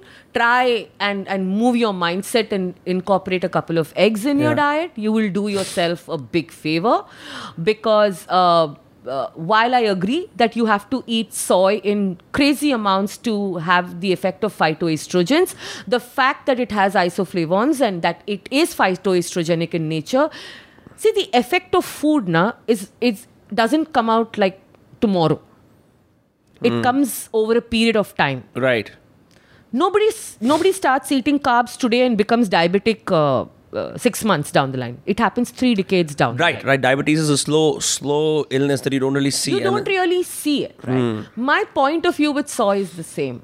We know it is GMO. Yeah. We know that, especially that disgusting soy chunk, how it is made, denatured soy flour after the soybean oil is gone with using hexane, the chemical, and then made into that dirty piece of shit which looks like a turd to begin with. Okay, does, why would you want to put that in your mouth? Yeah. Why eat shit? Why eat shit Yeah. exactly so so that's the other thing in the in the uh, in the milieu that uh, Uh, Sangeeta, tell me about uh, diabetes. You you work Yes. with diabetics. S- my uh, so i started rewrite your story in 2019 uh, I, I kind of gave it wings during the pandemic. So for me, COVID has been a really different sort of a Right. uh, year. While I have a lot of empathy for what's happened around the world, for me, it's been really changing because I, I, I geared towards what I call my ikigai. What started as weight loss now, for it lasted for about six months with Rewrite Your Story. What I've been doing for one and a half years is actually I, weight loss is not something that I look at all. Like that's not Yeah, the and it's a weird metric that Indians use. Only Indians inter- are interested in weight loss. Yes. Everyone else is interested in health. metabolic health, right? Yeah. So for the last one and a half years, my core work is actually with metabolic syndrome, and the four things that I deal with in Indians: type two diabetes, fatty liver, non-alcoholic fatty liver, uh, high triglycerides, bad, massively misdiagnosed, uh, PCOS. Could you talk more about high triglycerides and non-alcoholic uh, fatty livers? Okay. So, uh, till 15 years ago, let's talk about fatty liver. Till Okay. 15 years ago, the only kind of fatty liver we knew about was. It, it was called alcohol. It was called fatty liver because everybody assumed it, it happened because you consumed more alcohol. We all knew of it, right? You you get a fatty liver, you go through grade one, grade two, and then there is inflammation. Then finally you go to scarring, and then you go to liver cirrhosis, which is then you there is no reversing from that in the last 15 years or 20 years you there are people who are completely non-alcoholics but this is the fastest growing metabolic syndrome not just in our country but in the world. I see kids with as young as, as who are as young as 13 with a fatty liver. The worst part is it goes a misdiagnosed or undiagnosed let me say this because your blood markers don't show it. Your liver profile may not even show it second is doc it has become so common with due respect to the medical fraternity doctors don't tell you what to do with it because they don't know what to do with it but there is a saying famously said by Dr. David Unwin. They said that before the onset of type 2 diabetes, there is a silent scream from your liver, and that is a fatty liver. So, fatty liver basically is caused by fructose. Okay? Now, where is fructose? Literally everywhere. But fruits also have fructose, right? I'll come to that. Yeah. So I'm not saying eating whole fruit will cause a fatty liver, but I'll come to what happens. So Sure. main main place where there is fructose is wherever there is sugar because sugar is has fructose in it. If you if you look at the molecular uh, Correct. design of sugar, right? All your colas first. All any anything that contains sugar, your entire processed food category, sweets, beverages, meetha, everything has sugar. That is fructose. Or you will be hard pressed to find a single sauce in the market or ketchup that doesn't have sugar and therefore fructose or even HFCS, high Yeah. fructose corn syrup. Okay. Um, then comes extreme carb consumption. Number two. And then finally, world over and especially with Indians, fruits are considered divine free food. Okay. You can eat a ton of fruits and they think nothing will happen to you. There is a difference between what fruit was 30, 40 years ago to what fruit is today. Most fruit is GMO, it is artificially grown, they are nature's candy. So if you think you can eat a ton of mangoes when you're already metabolically unhealthy, which you may not know, it's going to cause a problem. Five to eight servings of fruits is ridiculous. When you say servings, you mean like five to eight f- whole fruits. Whole, whole fruits, plates, whatever they call a serving. The best serving for fruit is 100 to 150 grams, seasonal, local. But I don't know anybody who stopped at 100 grams of grapes. Have you? No. It's half They're a kg. delicious. Yeah. Yeah. And all this seedless, all this variety which is not supposed to exist seedless papaya, seedless grape, they are even worse. With the they're GMO to the extent that the, the, the fructose content is higher. In nature, fruits are supposed to be tart and sour and very seasonal. Okay. The only things that have remained tart and sour right now are berries and citrus fruits. Right. Which is people why, why why people advocate blackberries, blueberries, cherries. orange, kiwi, kiwi. Yeah. But your mango. Listen, when I was 10 years old, the only time I saw mango, and I'm born raised in Hyderabad, it's a pretty hot place, was between November and Feb. Uh, apples. The only time I saw apple. Yeah. I also saw custard apple only in that. Hate season. apples. Today they are found all around. Yeah. Look at the size of the banana.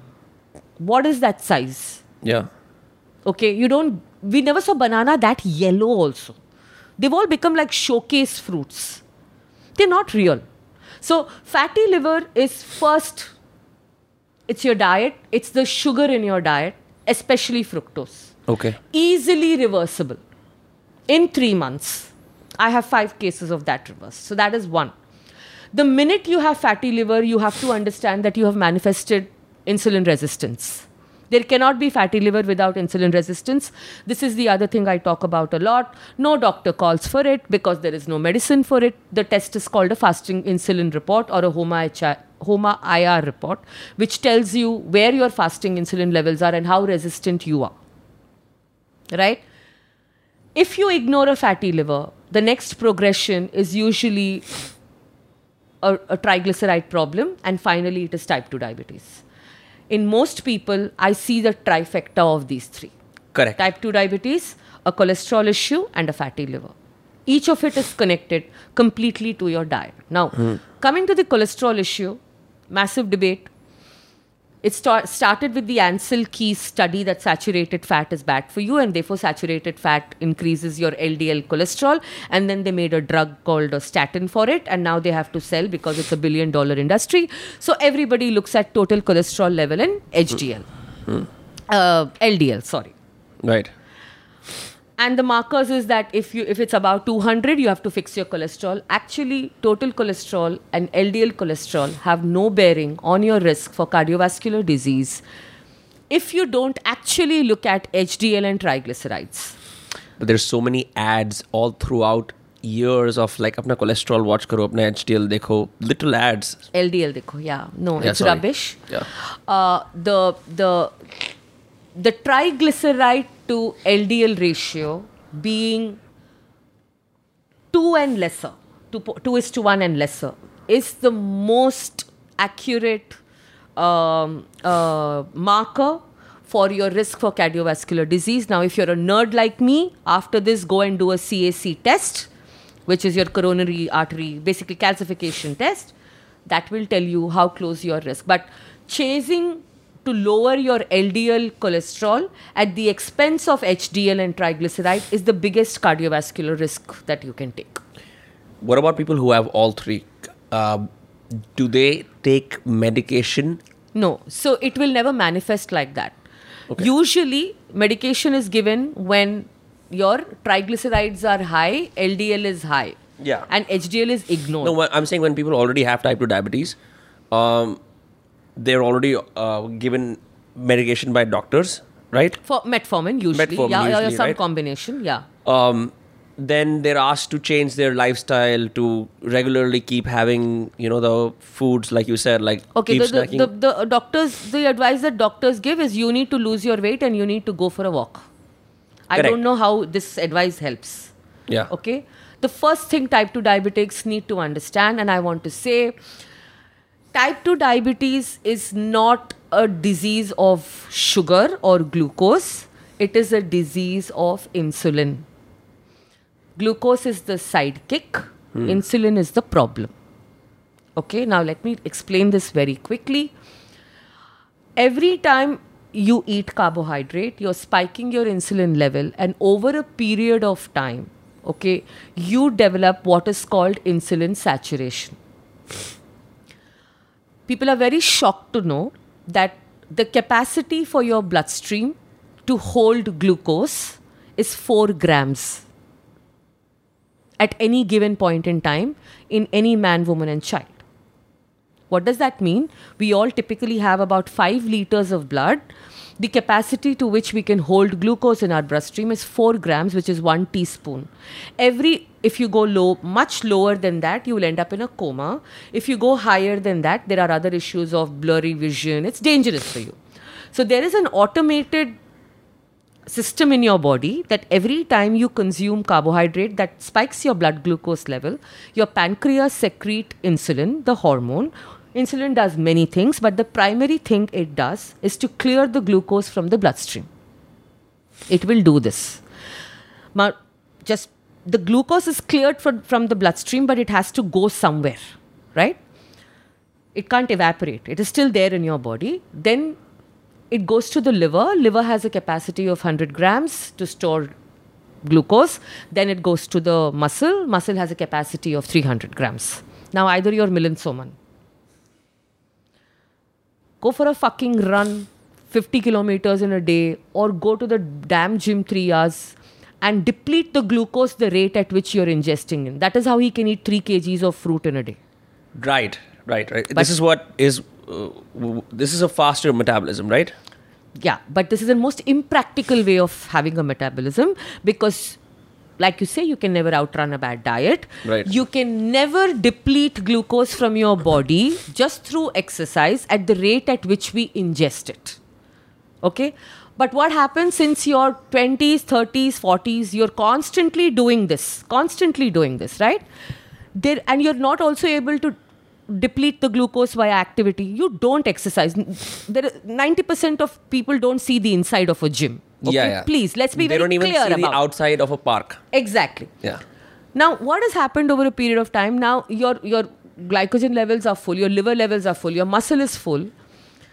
Now, insulin has to do still something with that glucose. It then converts the excess glucose into fat and starts putting in your fat cell.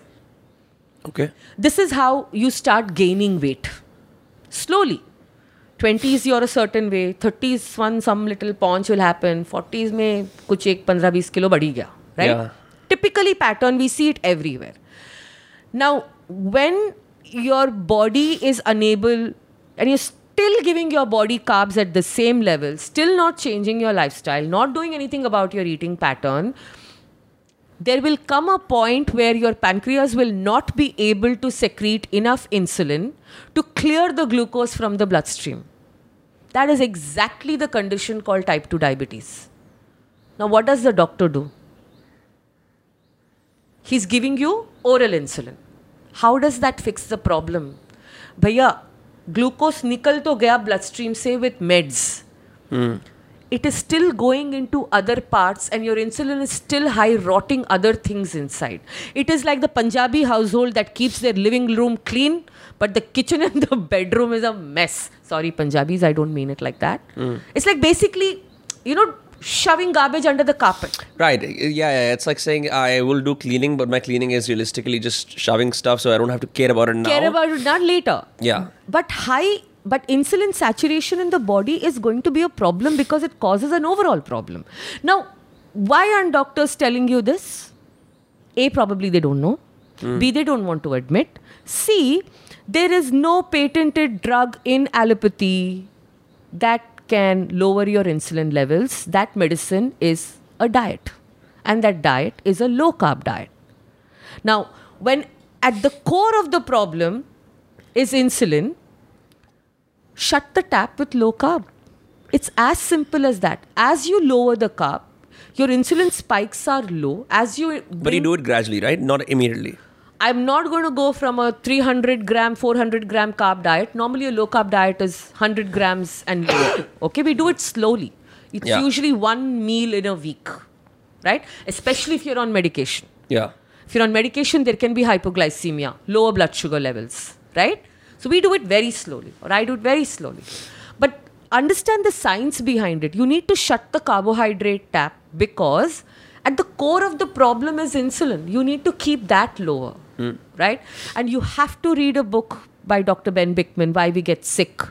It'll it basically educates you on the role of insulin, and once you understand that, it's Oh, a Why We Get Sick? Why we get sick. I'm gonna download it today. Do I don't that. like being sick today. So, so as you incorporate fasting slowly, keep your carbohydrates levels low. Your insulin is not spiking. Now your blood sugars are in control. You can slowly taper off that medication, and voila, what tends to happen when your insulin levels are low? You unlock your fat. You lose weight You lose weight, and you manage your diabetes. and you, I hate that word, and you can remit and reverse your diabetes over a period. I love that. I was trying to be more conservative. You can reverse. I changed that now. Same thing with PCOS. Same thing with. At the core of it is insulin saturation, Yeah. and for insulin saturation, it's your diet. Every what you're doing by eating a moderate carbohydrate diet and taking medications, you're managing your diabetes. And yeah. eventually, I tell people that 500 mg of metformin will not be enough. It'll go to 800. It'll go to 1500, and then God forbid, if you do not have control over your food, you will get into injectable insulin. The most moronic thing I have seen or learnt in my life, where insulin is the problem, you are being given more insulin. Yeah. How the fuck does that work?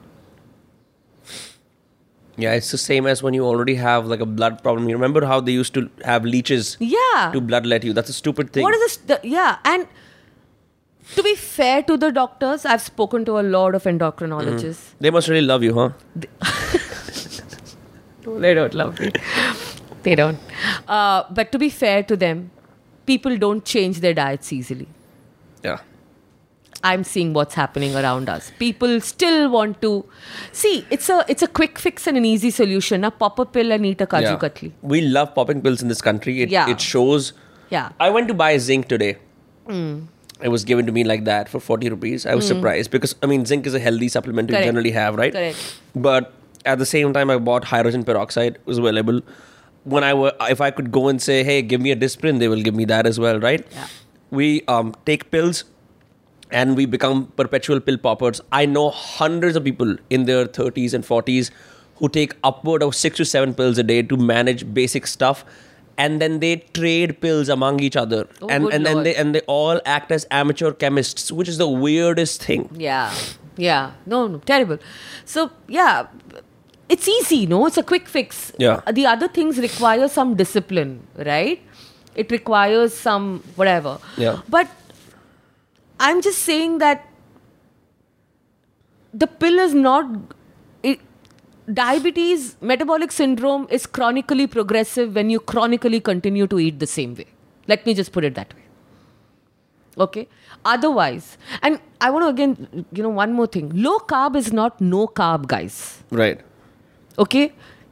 You can slowly put your diabetes under remission even with a low carb. It's not a no carb diet, it's a low carb. I'm not telling everybody to go carnivore, Yeah. but you choose your sources of carbs well, depending upon how chronically advanced your metabolic syndrome is. And you bear the cost of some amount of social stigma in the short term to preserve health in the to long pre- term. preserve health. And if you're going to tell me that this is difficult, tell me, God forbid, what is hospitalization going to look Right. like for you? Or amputating your foot or wound not healing? You know, blood sugar starts as a very simple problem. When it goes chronic, you can lose your eyesight. Your kidney will go for a toss. yeah. What, what about foot pain? That's a that's a common thing that I've seen. Leg pain. not neck pain. Uh, Leg pain. You said no, it- like- yeah, yeah, yeah. leg pain. The swelling, right? The accumulation of the water around the knees. It's all inflammation, Okay. and sugar will cause inflammation. And what people don't get is grain is ultimately glucose. So you have to change that plate proportion. So now I work largely in this space, and uh, you know it's like it's it's strange. It's, I, I keep saying that the sixth sense wala dialogue, you know, I see dead people. Yeah. I see metabolic syndrome everywhere. If you said I said did I see dead people, that would also work. Yeah, I case. really I see metabolic syndrome everywhere. What is me- metabolic syndrome? metabolic syndrome is basically um, the it is it is basically what we call non-communicable diseases to which there is no cure Okay. and the spectrum is type 2 diabetes pcos non-alcoholic fatty liver alzheimer's um, dementia Alzheimer's and dementia also fall in the metabolism. You're saying metabolism of the brain okay. so I'm gonna ask you another stupid question because I don't understand. What is metabolism? Like, what does the word metabolism mean? Like, we say iska body ka metabolism bada fast. hai, He is it the digestion power of something? Someone is it Metabolic health is the right word. okay? The simple definition of metabolic health is that you are able to utilize both glucose and ketones for energy alternatively, thereby giving you the best benefit of both worlds, wherein you're in the best health of your life. Okay. It's as simple as that. I have been fasted since 9 o'clock yesterday. Till now, what is the time now? 2? I don't know. Is it Yeah. you? Okay. Yeah. Up to you, yeah. I have not eaten anything. Yeah. what am I using for energy currently? And I'm not hungry, I'm not hangry, I'm sitting peaceful. You're using uh, your years of habit and sheer willpower. no, No. no. I'm utilizing currently fat for energy, Ah, ketones for energy. Are you on ketosis right now? No, I'm not. But I can, the, the, Easily switch I back and can forth. switch. You don't have the keto flu anymore. never. Interesting. That's gone long back. Okay, and and then when say tomorrow I will do maybe a massive workout and I will probably take 50 grams of rice. I can still burn that glucose off. So there is no fat storing, there is no nothing, there is none Yeah. of it. So the ability to shift between glucose burning and fat burning is metabolic health. And when you have that ability, your body is optimal. Of course, you can add layers and layers and layers to what metabolic health is, what is your VO2 max, all of that. But this is basic principle. Hmm. And this happens when you control carbs, prioritize protein, eat healthy fat, and don't fucking eat for some periods of time. yeah. It's as simple as that. What about Alzheimer's? Because I'm really puzzled by that. Like, how does met- metabolism play a role in Alzheimer's? Yeah, so basically, um, fatty liver is insulin resistance of the liver. Correct. Okay. PCOS is insulin resistance of the ovaries. Mm-hmm. Okay. Uh, insulin resistance of the brain is Alzheimer's dementia. So insulin acts out in different parts of the body and that manifests as chronic diseases. Yes. Fucking crazy. Yes. And all of these feed on sugar. I don't know if you've heard that if you if you have cancer, cancer feeds on sugar. One of the key things that work for ketogenic lifestyles, and it's still a lot of studies underway, that you don't, if you don't give your body sugar and you start using ketones as fuel, you shrink your cancer cells. Of course, some people make it, some people don't. It is still a massive uh, field that is undergoing research. Like, But there is potential there. but what is? But tell me something. What is cancer? It's the it's when the cells start attacking your body, something No, like that. that no? is that is autoimmune. okay. Okay, so cancer is basically an abnormal growth of malfunctioning cells. Okay. You know what kind of a hormone is insulin? It's a growth hormone. Okay. What activates insulin as a growth hormone? Sugar. Can we make the connection? Hmm. What about the sugar industry? That's That's that's where the lobbying is. No, that is why a calorie is a calorie. That is why. Oh my God! I just got into a, another whatever debate about artificial sweeteners and Coke Zero. Yeah. Coke Zero because zero calories. Diet Coke because zero calories. It's still sugary. If you read the ingredients, sugar is manufactured in 16 or 18 kinds of names. It is art- it is it is what we call non-nutri- non-nutritive sweeteners, mm-hmm. artificial sweeteners. But what they don't understand is when you take an artificial sweetener, it's hit your tongue, it is sweet, tongue sends a message to the brain, sugar incoming, brain sends a message to the pan- pancreas, release insulin, but actually there is no sugar. It's not like your pancreas are saying, oops, no sugar, no insulin is still released. And it triggers the behavioral aspect of it. You're still giving yourself meetha, na? Soon it will progress to a regular Coke or five Diet Cokes. I've seen that habit. Red Bulls also, same Red stuff. Bulls. You know, uh, Dr. Robert Lustig, who's somebody I, I mean, his his 12 years back, his YouTube video on sugar changed my my my complete point of view and the way I looked at sugar. He says half as bad is not good. And that's what Diet Coke and Coke Zero are. Right. You're not getting any sponsorship from these companies. I don't want sponsorships from the Coke. No, I seriously like this is where I draw the line. Like I would happily endorse a coffee that I drink, right? Exactly. You know, but but like like diet, like I I never drink those things. Yeah. Yeah. I the day the day I have a whiskey and a club soda, I love that drink, but I regret it the next morning. Correct, correct. So this is what is happening, and it is so easy for a person to go from one diet coke in a week to three diet cokes in a week to two diet cokes in a day. What have you done to your body? Yeah. So I don't think it is that. And and listen, replacing one addiction with another addiction, going to kick in another addiction. What is this? Yeah. What are we doing? Right. So that's where I'm at with with all of this. So Yeah. right now the practice is more towards the the what we call the the non-communicable diseases, Right. uh, and uh, that's a lot. It's a lot. Uh, with the Alzheimer's, how can like I, I know there are several things people can do for Alzheimer's, like good diets and st- like a lot of like working out and just being out and about, non-sedentary lifestyles, and to help with that. Um, but it must be difficult, no? Trying No, to so I don't I don't work in the mental health space because I am not qualified for it. Okay. Uh, but what is emerging, and it's a great new field that is emerging, uh, Vinamra, it's called nutritional psychiatry. And there are two people paving the way uh, for this uh, uh, on Twitter, and they are they're all obviously based out of America. Yeah. And I follow both of them. Dr. Chris Palmer, and I'll message you. You can look them up on their work on Twitter. Uh, using ketogenic low carb lifestyles for schizophrenia, depression, Alzheimer's, dementia, and Dr. George. I'll I'll I'll, I'll forget that name. Sure. But Chris Palmer for sure. Okay. Uh, so that's an emerging field, and um he's doing some great work. And now there is a lot of um research emerging, especially with schizophrenia and with with with, with depression, that uh, a ketogenic lifestyle can can help you with that. Yeah. No, your well-being goes through the roof. The Yeah. few times I've been on on elimination diets Correct. and low carb diets, Correct. my well-being shoots up. Absolutely. And then and then when I switch over to something that is ah, well, for the lack of a better word, not monitored properly, I can see the effect in how I feel. And I'm really trying to monitor what did I do right, what did I do wrong. Even if I write down on paper, it's almost always deciding deliberately to eat specific things and eliminate other things. But when I'm like, let's eat whatever is available, that's the worst thing. The problem I think also comes, uh, and I'm just deviating from that psychiatry part is a little bit, in Indian no, kitchens, right?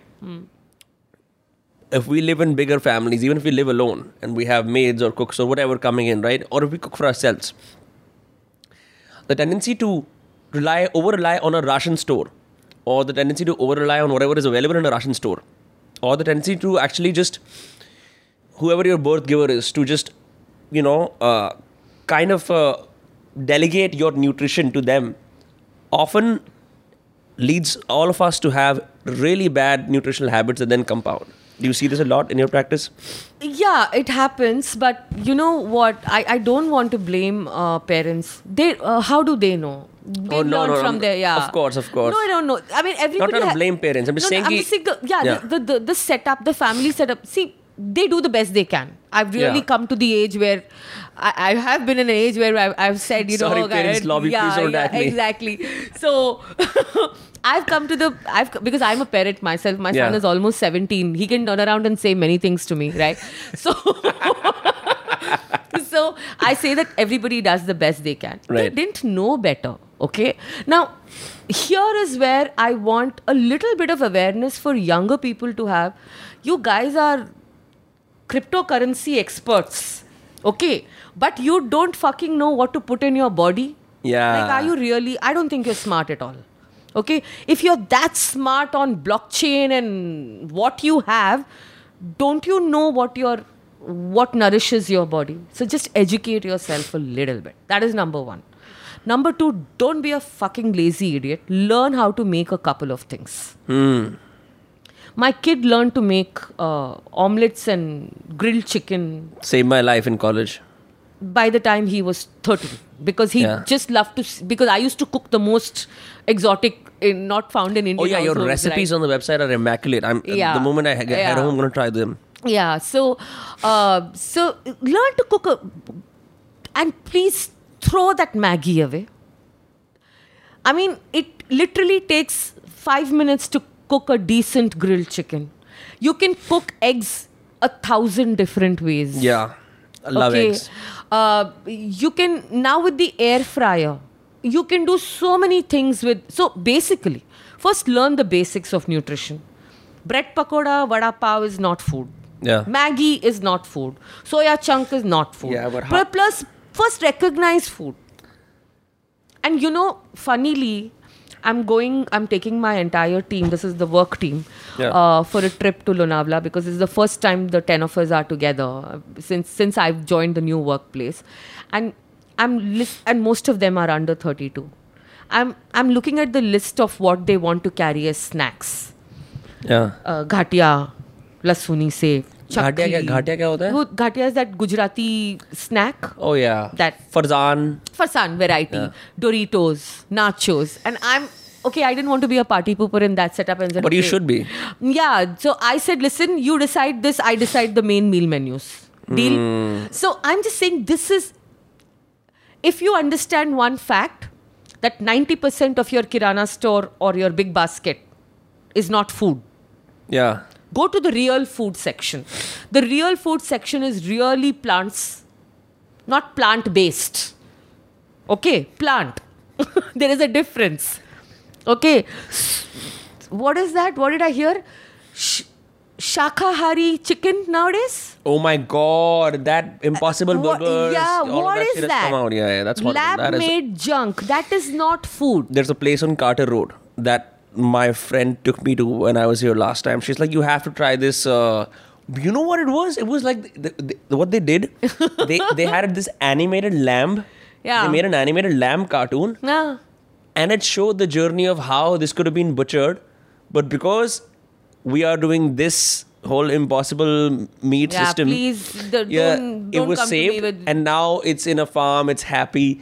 They did this whole guilt signaling thing where you like you feel empathetic. Oh my god, I saved this lamb. All that shit. Like, bro, this. And she's like, "How do you like it?" I was like, "It tastes like shit. It tastes really bad." Because it is lab made.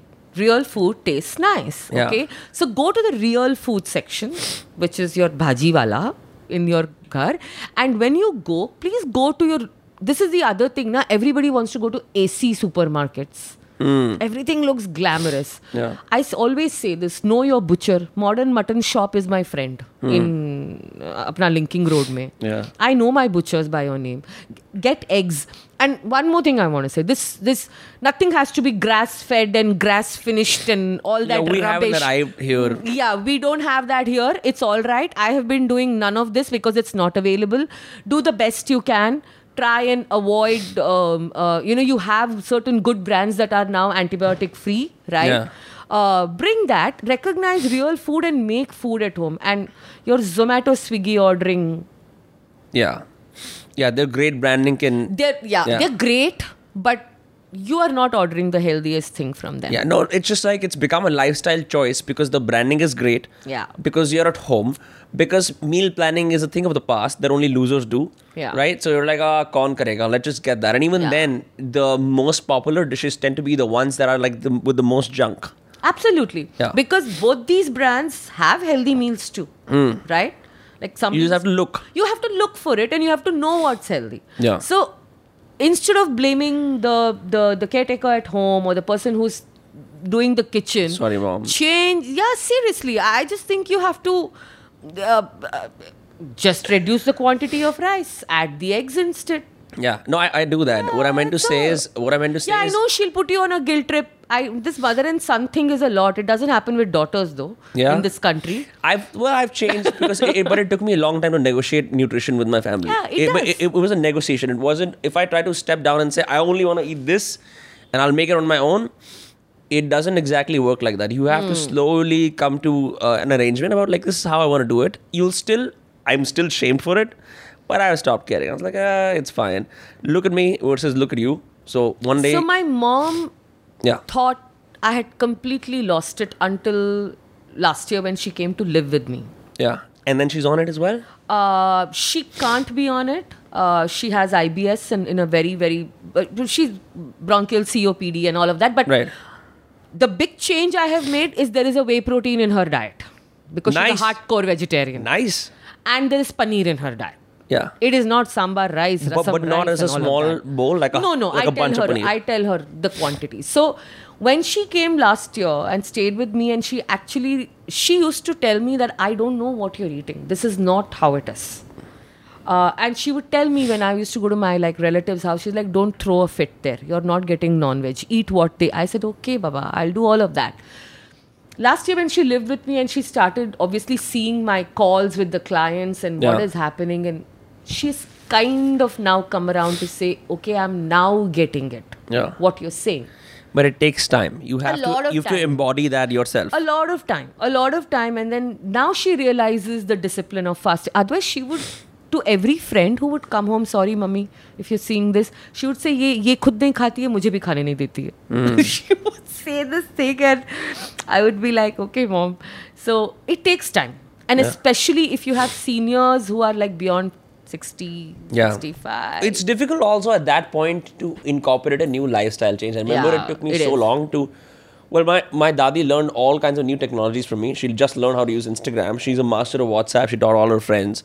But I remember how long it took for her to really incorporate that behavior into her life and slowly start using it. It takes a while to develop new behaviors at It that does. age. When your personalities become rigid, when your ways of life are so set that it has to take usually a health emergency to, st- yeah. to start like it is a health emergency. Yeah, so yeah that happens and and, and uh, i just feel also this whole um, vegetarianism pseudo virtue signaling. Dude it's really not healthy. I'll tell you why. I don't say it just like that. I'm not trying to convert anybody into a meat eater. Yeah. each one of your people who'll watch this podcast should know 32 years a vegetarian i'm born in a vegetarian family and as luck would have it i have a grade 5 allergy to eggs so there is no egg in my diet Interesting. How Yeah. do you get allergic to eggs? congenital Okay. my mom developed it when she was pregnant and i got it so Okay. I'm, I'm i'm allergic to the white of the egg the protein of the egg You can have the yolk. i happily eat the yolk Love the yolk. So yeah, love it. So I'm saying I know I've been on that side. I know what it has done, and now I am near carnivore, near carnivore, like 95 percent. Yeah. So the the the thing I see most in vegetarians first is fatty liver and triglycerides. Then type 2 diabetes. It's far more common in vegetarians than Yeah. it is in non-vegetarians. Though non-vegetarians in Indian meal you are not. I told you, no, mountain of rice and two pieces of chicken, whole Yeah, lot of yeah. gravy. नहीं नहीं और दो नान और वो Yeah, and butter then chicken all के of अंदर that दो तीन छोटे- चिकन के छोटे- चंक्स yeah, तैर तैर रहे हैं yeah. हाँ So- also muscle right no offal no um, none of the organ meats mostly muscle Yeah. is, is what we it's typically okay. yeah Organ meat. if you can first progress to muscle meat, I will be very happy. I have progressed to organ meat in the last two years only. Yeah.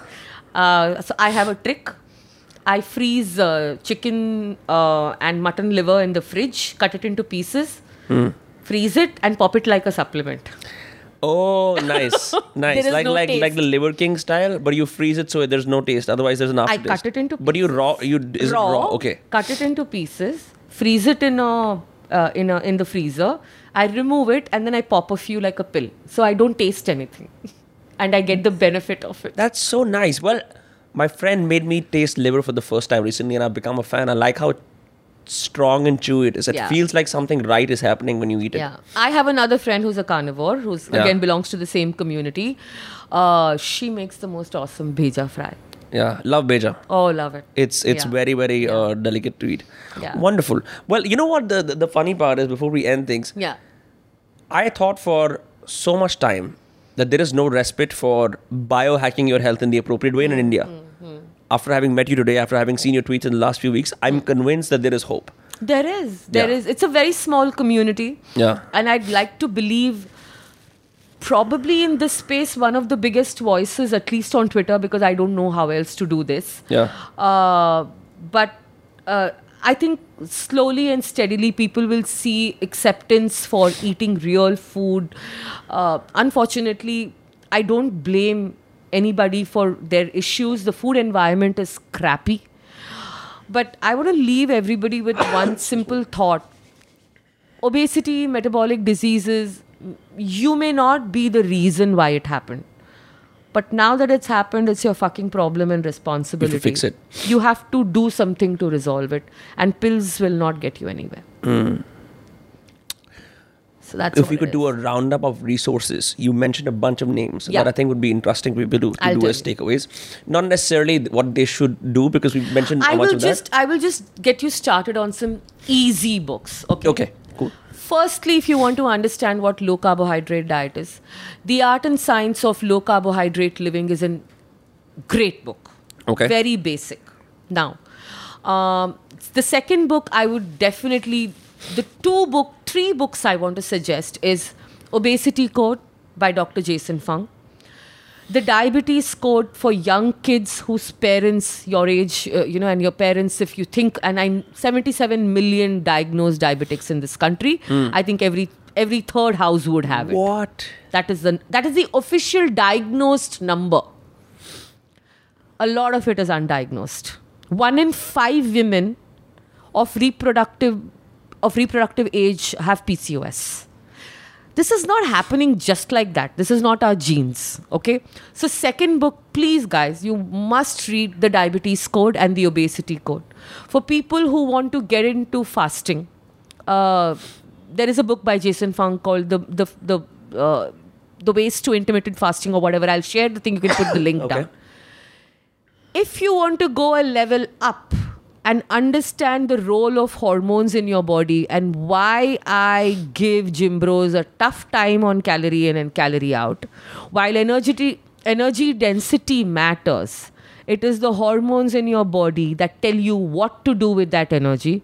To understand insulin will be one of the biggest game changers in your life. Please read Professor Ben Bikman's Why We Get Sick. Uh, these are the the the top four, and then there are there are so many. I can Yeah. probably do a, a a a thread with you on Twitter, and I can list more resources. Hundred percent. I think Twitter now has a co-writing thread feature as well. Maybe you can yeah, do that. we can do that. Um, people can also check out your website called rewriteyourstory.in, Yeah. right? Yeah. Um, which has a bunch of interesting recipes, um, your own journey about how you got into it, and your Yeah. Twitter, which is equal parts fun and knowledgeable. Yeah. Um, the best way to actually reach me would be a DM on Twitter. yeah, I'm pretty active. yeah, Uh, I respond to almost every DM if it's with a purpose. of course. Yeah, you do, just don't send hi. Exactly. I don't know what to do with that high. Yeah, cool. Yeah. Um, I want to say, Sangeeta, thank you so much for being on those Thank you so much. Um, I am beyond surprised and humbled by the depth of knowledge you possess. Thank I don't mean that as flattery. I generally am impressed that you are actually doing, uh, not only just talking about it, but actually actively helping people to lead better lives, have better metabolism, and fix these very fixable problems. Yeah. And also take one for the team because it's hard. It's hard to say all these things in a country that believes in the exact counter narrative, the Yeah. exact opposite narrative. Yeah. And to say that proudly, to to to back it up with facts. So. Uh, it's like that weird thing, you know, where you thank health workers, like, hey, we need more people like you. But for, but in this case, I really believe that we need more people like you because I know for a fact the few anecdotal changes I've noticed in my own self, my own body, and my own well-being have come from simple dietary changes. Some of them are outside of what mainstream health proposes, right? Including Yeah. a semi-carnivore diet, including a low-carb diet. Simple things like drowning, cold showers, sunlight Correct. exposure, all that is easily available to everyone. Correct. Um, it's been a blast having you on those casts. Thank you so much. Thank you so much. Uh, uh, um, a, a random response has got me here, and look where we are. It's been great, um, and we'll do this again some other time. Hundred percent. We should do it next month when I'm in, uh, when I come back, and uh, by that time, hopefully, I will have read Why We Get Sick. You and I will be uh, robust. And it'd be nice to do it outdoors as well. You know, because I'm I'm sure that's the sort of thing that you would enjoy. Oh, great. Yes. Yeah. Thanks Wonderful. so much. Thank Bye you. Um, people can subscribe to those casts. Don't forget to uh, check us out Tuesdays and Fridays, 12 p.m. Take care. Bye bye.